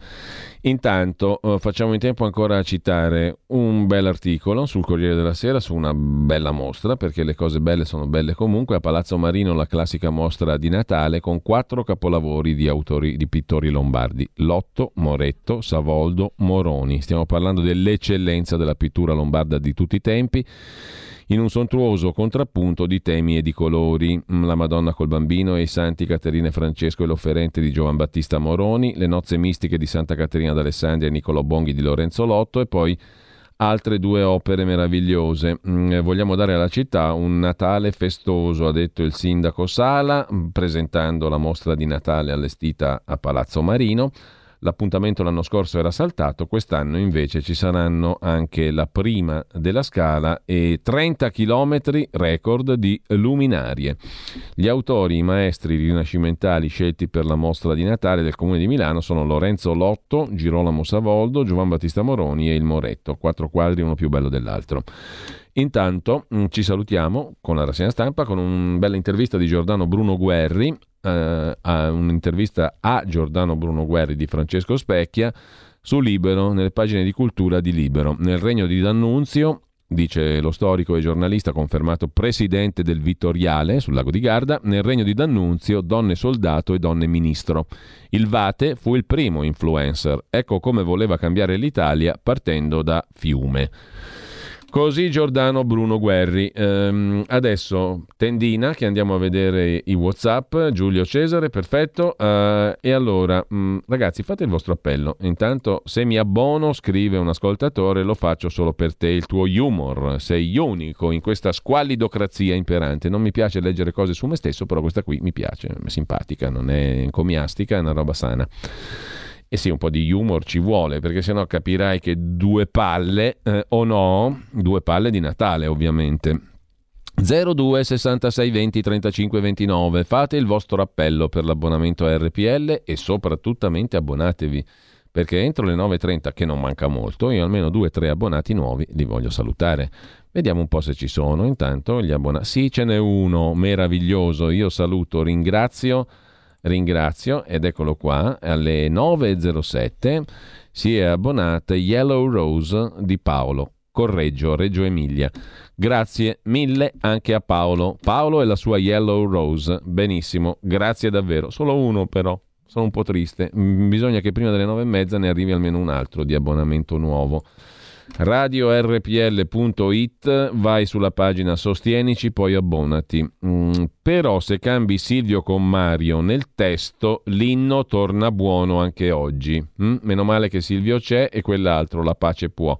Silvio Silvio grande è, Mario Mario sì ci può stare. Eh, 02 66 20 35 29 ragazzi siete in crisi creativa e anche le ragazze all'ascolto. Ragazze e ragazzi all'ascolto siete in crisi creativa? Mi latitate siete troppo magodici? Non vi viene di fare un appello per l'abbonamento a RPL e la Madonna 02 66 20 35 29 cosa ci vuole a telefonare e fare un appello per l'abbonamento? Magari non vi siete neanche abbonati però fate l'appello è già un passo poi vi abbonate o no? Fatelo sto appello. Fatto, scrive un'ascoltatrice che ha mandato il bollettino. Grazie mille, Fiorenza, mi par di capire. Mm, grazie mille, Fiorenza, mm, che ha mandato un bollettino di conto corrente postale, che è un'altra modalità perfetta, ottima per eh, gli abbonamenti, per... no, per l'abbonamento no, per l'abbonamento c'è l'altro metodo, però per le donazioni sì, quindi Benissimo, fantastico anche tramite il conto corrente postale, il mitico 37 67 12 94. Gli onorevoli che vogliono parlare in RPL paghino il tempo. E noi abbiamo già un contratto di collaborazione con il gruppo della Lega alla Camera, come ben sapete, il cui Parlamento nasce da lì. Però è anche vero che per ora non c'è nessun deputato, nessun senatore, nessun europarlamentare, nessun consigliere regionale, nessun consigliere provinciale, nessun consigliere comunale che si sia abbonato. E questo, lo dico all'ascoltatore di prima, cos'è se non la più perfetta dimostrazione che noi non c'entriamo un tubo con Salvini, con la Lega, con tutto il resto? Non si è abbonato neanche un mezzo cane di costoro. Quindi se tu avevi problemi perché dici non mi sta, mi sta sulle balle adesso Salvini, quindi non mi abbono a RPL, togliti il problema perché non sei abbonato nessuno di loro, quindi puoi abbonarti tu, giusto? Eh, signor Cainarca, scrive un altro ascoltatore in forma di topo Gigio, Sergio da Chieri, bella la sua icona su WhatsApp. Eh, non utilizzi più il termine farsi fottere, è di cattivo gusto e distante dal suo livello culturale. Eh, può aver ragione il nostro amico Sergio da Chieri, però come ci insegnava il sublime Machiavelli, anche Machiavelli frequentava i classici, leggeva in latino, poi alla sera si toglieva tutto quanto, andava a giocare a briscola bestemmiando nell'osteria del paese, no? Adesso io non voglio esagerare, non mi paragono neanche lontanamente a Machiavelli, però l'alto e il basso devono convivere, sono tutte parte dell'essere umano, no? È tutto parte di una spontaneità, di una verità, di una freschezza non c'è niente di innaturale, ve, ve, lo, ve lo, posso garantire in quello che viene fuori da qui, eh, da questa magodia quotidiana.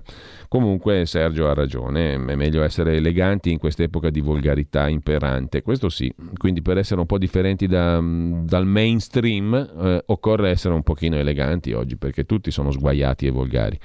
Per me il Presidente della Repubblica, delle banane, scrive un altro ascoltatore, dovrebbe essere un estratto a sorte fra i cittadini una specie di lotteria nazionale. Ah, intanto dobbiamo adesso 9.20. Dobbiamo sentire sia Antonino Danna che il nostro amico Alessandro. Antonino lo vedo già incombere, per quanto iconicamente, ehm, sullo schermo, in collegamento Skype, con cravatta di ordinanza, fantastica. E abbiamo anche il nostro ascoltatore che si è abbonato a livello creator. Se non sapete ancora cos'è, siete arretratissimi. Andate sul sito radiorpl.it, sezione Sostienici, abbonati e scoprirete cosa vuol dire essere come Alessandro che è con noi. Intanto buongiorno anche ad Antonino Danna che ci buongiorno, racconterà tutto. Buongiorno a voi. Allora Alessandro, buongiorno. Buongiorno direttore, buongiorno Antonino. Che roba bella Benvenuto. che è questa qui, che roba bella, nasce per, e va in onda per la prima volta una trasmissione creata direttamente da un nostro amico ascoltatore abbonato a livello creator. Stupendo. Alessandro, dici come ti è venuta A l'idea di abbonarti, B l'idea di scegliere uno come Antonino per fare questa prima trasmissione. In effetti, Allora. che avevi mangiato la sera prima di scegliere me? Questo lo vorrei sapere. Avevi litigato con tua moglie, raccontacelo. No, no, no, no, no, avevo acceso la tv e mi ero trovato davanti a quella messa cantata che è l'informazione in Italia, dove non Mm. c'è una virgola fuori dal coro, dove non c'è una voce leggermente dissonante, dove si ascolta la stessa omelia e io non ne posso più. E quindi invece RPL è un contenitore di voci diverse, un contenitore dentro il quale eh, si ascoltano tante idee differenti, ci si può confrontare, magari non si è d'accordo, ma in piena libertà. E allora eh, di fronte a questa situazione dove per andare a lavorare devo esibire un pass come nella- nell'Unione Sovietica, io ho pensato che una strada fosse eh, sostenere RPL, quindi riunirsi e RPL per me è riunirsi per la libertà. Che bello, che bello. Bellissimo nome anche, tra l'altro. Ehm, come, avete, come avete lavorato e qual è l'argomento di oggi? Perché va in onda oggi la, tras- la prima puntata, no? Pronto? Allora, sì, sì, allora l'argomento riguarda eh, la, la storia di una piccola banca locale, che poi tanto piccola non è, e che si contrappone a corazzate più importanti, ma che lo fa con grande attenzione al territorio, al piccolo commercio, alle famiglie e quindi con l'idea di trarre dal territorio, di rimettere sul territorio in cui esiste eh, sostegno, sostegno economico, relazione e questo sempre per aiutare il piccolo commercio, le imprese e le famiglie. Quindi un eh, caso, diciamo così, veramente mi piace l'argomento, mi piace moltissimo perché è perfettamente in linea con la natura di questa radio, Alessandro, no? Tu avrai capito che la natura di questa radio è una cosa che sale dal basso, mm? esattamente come il tipo di iniziativa anche bancaria di cui mi stai parlando tu, legata al territorio, lontana dai centri di potere oligarchici, mettiamola così, no? Sì, perché quando ne ho parlato poi con Antonino, gli ho detto che io mi ero arrabbiato quando il 31-12-2019 Unicredit, chiudendo un bilancio da 2 miliardi e mezzo di euro, aveva dichiarato di lasciare a casa 6.000 persone, padri e madri di famiglia. Ecco, questo non è quello che voglio io. Bene. Allora, ehm, Antonino, com'è stato lavorare con un ascoltatore e viceversa chiedo ad Alessandro com'è stato costruire una trasmissione insieme ad Antonino Danna e il suo Zoom. Eh, ripeto, oggi va in onda alle 10.40, giusto? Inizia o alle 11? Sì, alle 10.35 e alle 10.42 mandiamo la- il nostro faccia a faccia che abbiamo Mm. realizzato insieme. Però prima è meglio che parli Alessandro perché è meglio sentire i nostri abbonati che cosa pensano, così la No, mia ecco, eh. figura sarà completa. Alessandro, com'è stato allora? Com'è stato questo esperimento? Come l'hai vissuto? Com'è andata? In- Intanto è stata un- un'esperienza nuova che è, è lontana dalle cose che faccio io quotidianamente, dal mio lavoro. Un'esperienza bella, molto interessante, si capisce anche come si riesce a costruire eh, qualcosa in radio e anche ehm, come sia facile con RPL dare voce alle proprie storie, che sono storie piccole, che sono storie che nessun altro vuole raccontare, ma che sono storie nostre, storie importanti che ci riguardano.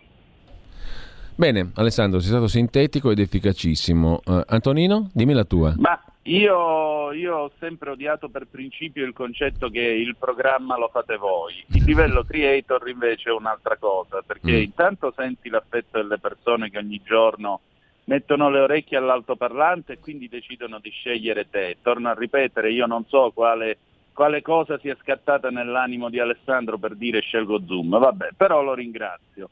E l'altra cosa è che in questo caso non è il programma lo fate voi perché è lasciato all'improvvisazione altrui, ma è il modo per intanto anche tastare il polso di chi ascolta questa trasmissione e si aspetta qualcosa da me, che dal lunedì al venerdì comunque faccio il triplo salto mortale senza la rete perché ogni giorno abbiamo un argomento diverso, quindi non è che qua Eh, cioè dobbiamo essere preparati su tutto e pronti a tutto. Quindi è anche una piacevole sfida professionale andare a raccontare delle storie che poi si intersecano anche col tuo vissuto. Io ricordo un amico che era nell'UCI dell'Unione Cristiani Imprenditori e Dirigenti, lui era vicepresidente della sezione di Milano, era un imprenditore e diceva la, la responsabilità sociale dell'impresa non è soltanto nel fatto che io porto a casa il fatturato, ma mi fa più gioia, mi dà più gioia sapere che con quei soldi campo delle famiglie, sistemo il loro parco giochi e tutti vivono meglio. Allora, grazie Antonino, mm, grazie ad Alessandro, amico, ascoltatore, abbonato, creatore di Grazie questa a puntata. Creatore di questa puntata che ascoltate. Alessandro, grazie davvero. Eh, Grazie. ti, ti ascoltiamo, vi ascoltiamo, te Antonino e il vostro ospite, il tema che avete mm, illustrato prima a partire dalle 10.35. Grazie mille. Qui parla- Grazie. Grazie. Qui Parlamento e poi eh, Claudio Borghi Aquilini, Scuola di Magia, eh, il bilancio. Mm? Segno zodiacale, bilancio. Qui Parlamento. Sviluppo economico Giancarlo Giorgetti, facoltà di rispondere, prego. Grazie Presidente, grazie colleghi interroganti. Il Governo è pienamente consapevole di come l'aumento dei prezzi dell'energia in generale e del gas in particolare impatti negativamente su tutte le aziende con processi produttivi ad alto dispendio energetico, situazione sicuramente aggravata nel settore in questione che si lega stabilmente alla filiera del turismo, attualmente penalizzata dalla situazione pandemica e dal calo delle presenze di turisti stranieri. Non è questa la sede per dilungarsi sulle molteplici concause che hanno determinato il rincaro dei prezzi, ma quello che mi preme precisare è che il Governo è immediatamente intervenuto con provvedimenti d'urgenza volti a fronteggiare gli incrementi delle bollette energetiche, da ultimo con il decreto legge del 27 settembre numero 130, che fra l'altro ha previsto il contenimento degli oneri generali di sistema e un regime di tassazione IVA agevolato. Anche ieri il Presidente del Consiglio Draghi ha ribadito la volontà del Governo di reperire risorse per proseguire nella linea intrapresa diretta a diminuire l'impatto dei rincari nel breve periodo, a garanzia di tutti i soggetti deboli, fra cui ritengo debbano essere annoverate anche le piccole e medie imprese maggiormente danneggiate dai rincari. Tali misure di sostegno rappresentano una soluzione emergenziale rispetto a una problematica che va necessariamente affrontata a livello europeo per evitare conseguenze anche peggiori. Nell'ambito del settore dell'approvvigionamento del gas naturale ritengo che una delle chiavi di volte sia rappresentata da una adeguata politica europea non solo sull'approvvigionamento, ma anche sullo stoccaggio, che è il modo più efficace per gestire il caro prezzi. Consente infatti di evitare fenomeni speculativi e di bilanciare i rincari che caratterizzano l'innalzamento della domanda nei periodi dell'anno più freddi. Una politica di acquisti e stoccaggi comuni, quindi, che l'Italia intende fortemente promuovere a livello europeo, permetterebbe l'acquisto congiunto di gas nei periodi estivi quando il prezzo è più basso, con oneri molti minori rispetto al sovraccosto di acquisto invernale.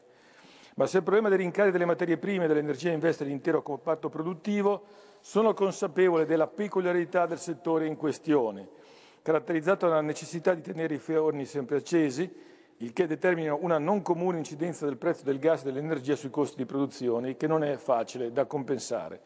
Proprio per questo, al di là degli interventi di carattere generale, nell'ambito dell'iter parlamentare della manovra di bilancio si sta lavorando per individuare idonee risorse a garantire specifici strumenti di ausilio economico per il settore o i settori con caratteristiche simili, al fine di scongiurare il fermo produttivo delle fornaci e tutelare una produzione che rappresenta un'eccellenza riconosciuta a livello mondiale. Grazie. Qui Parlamento.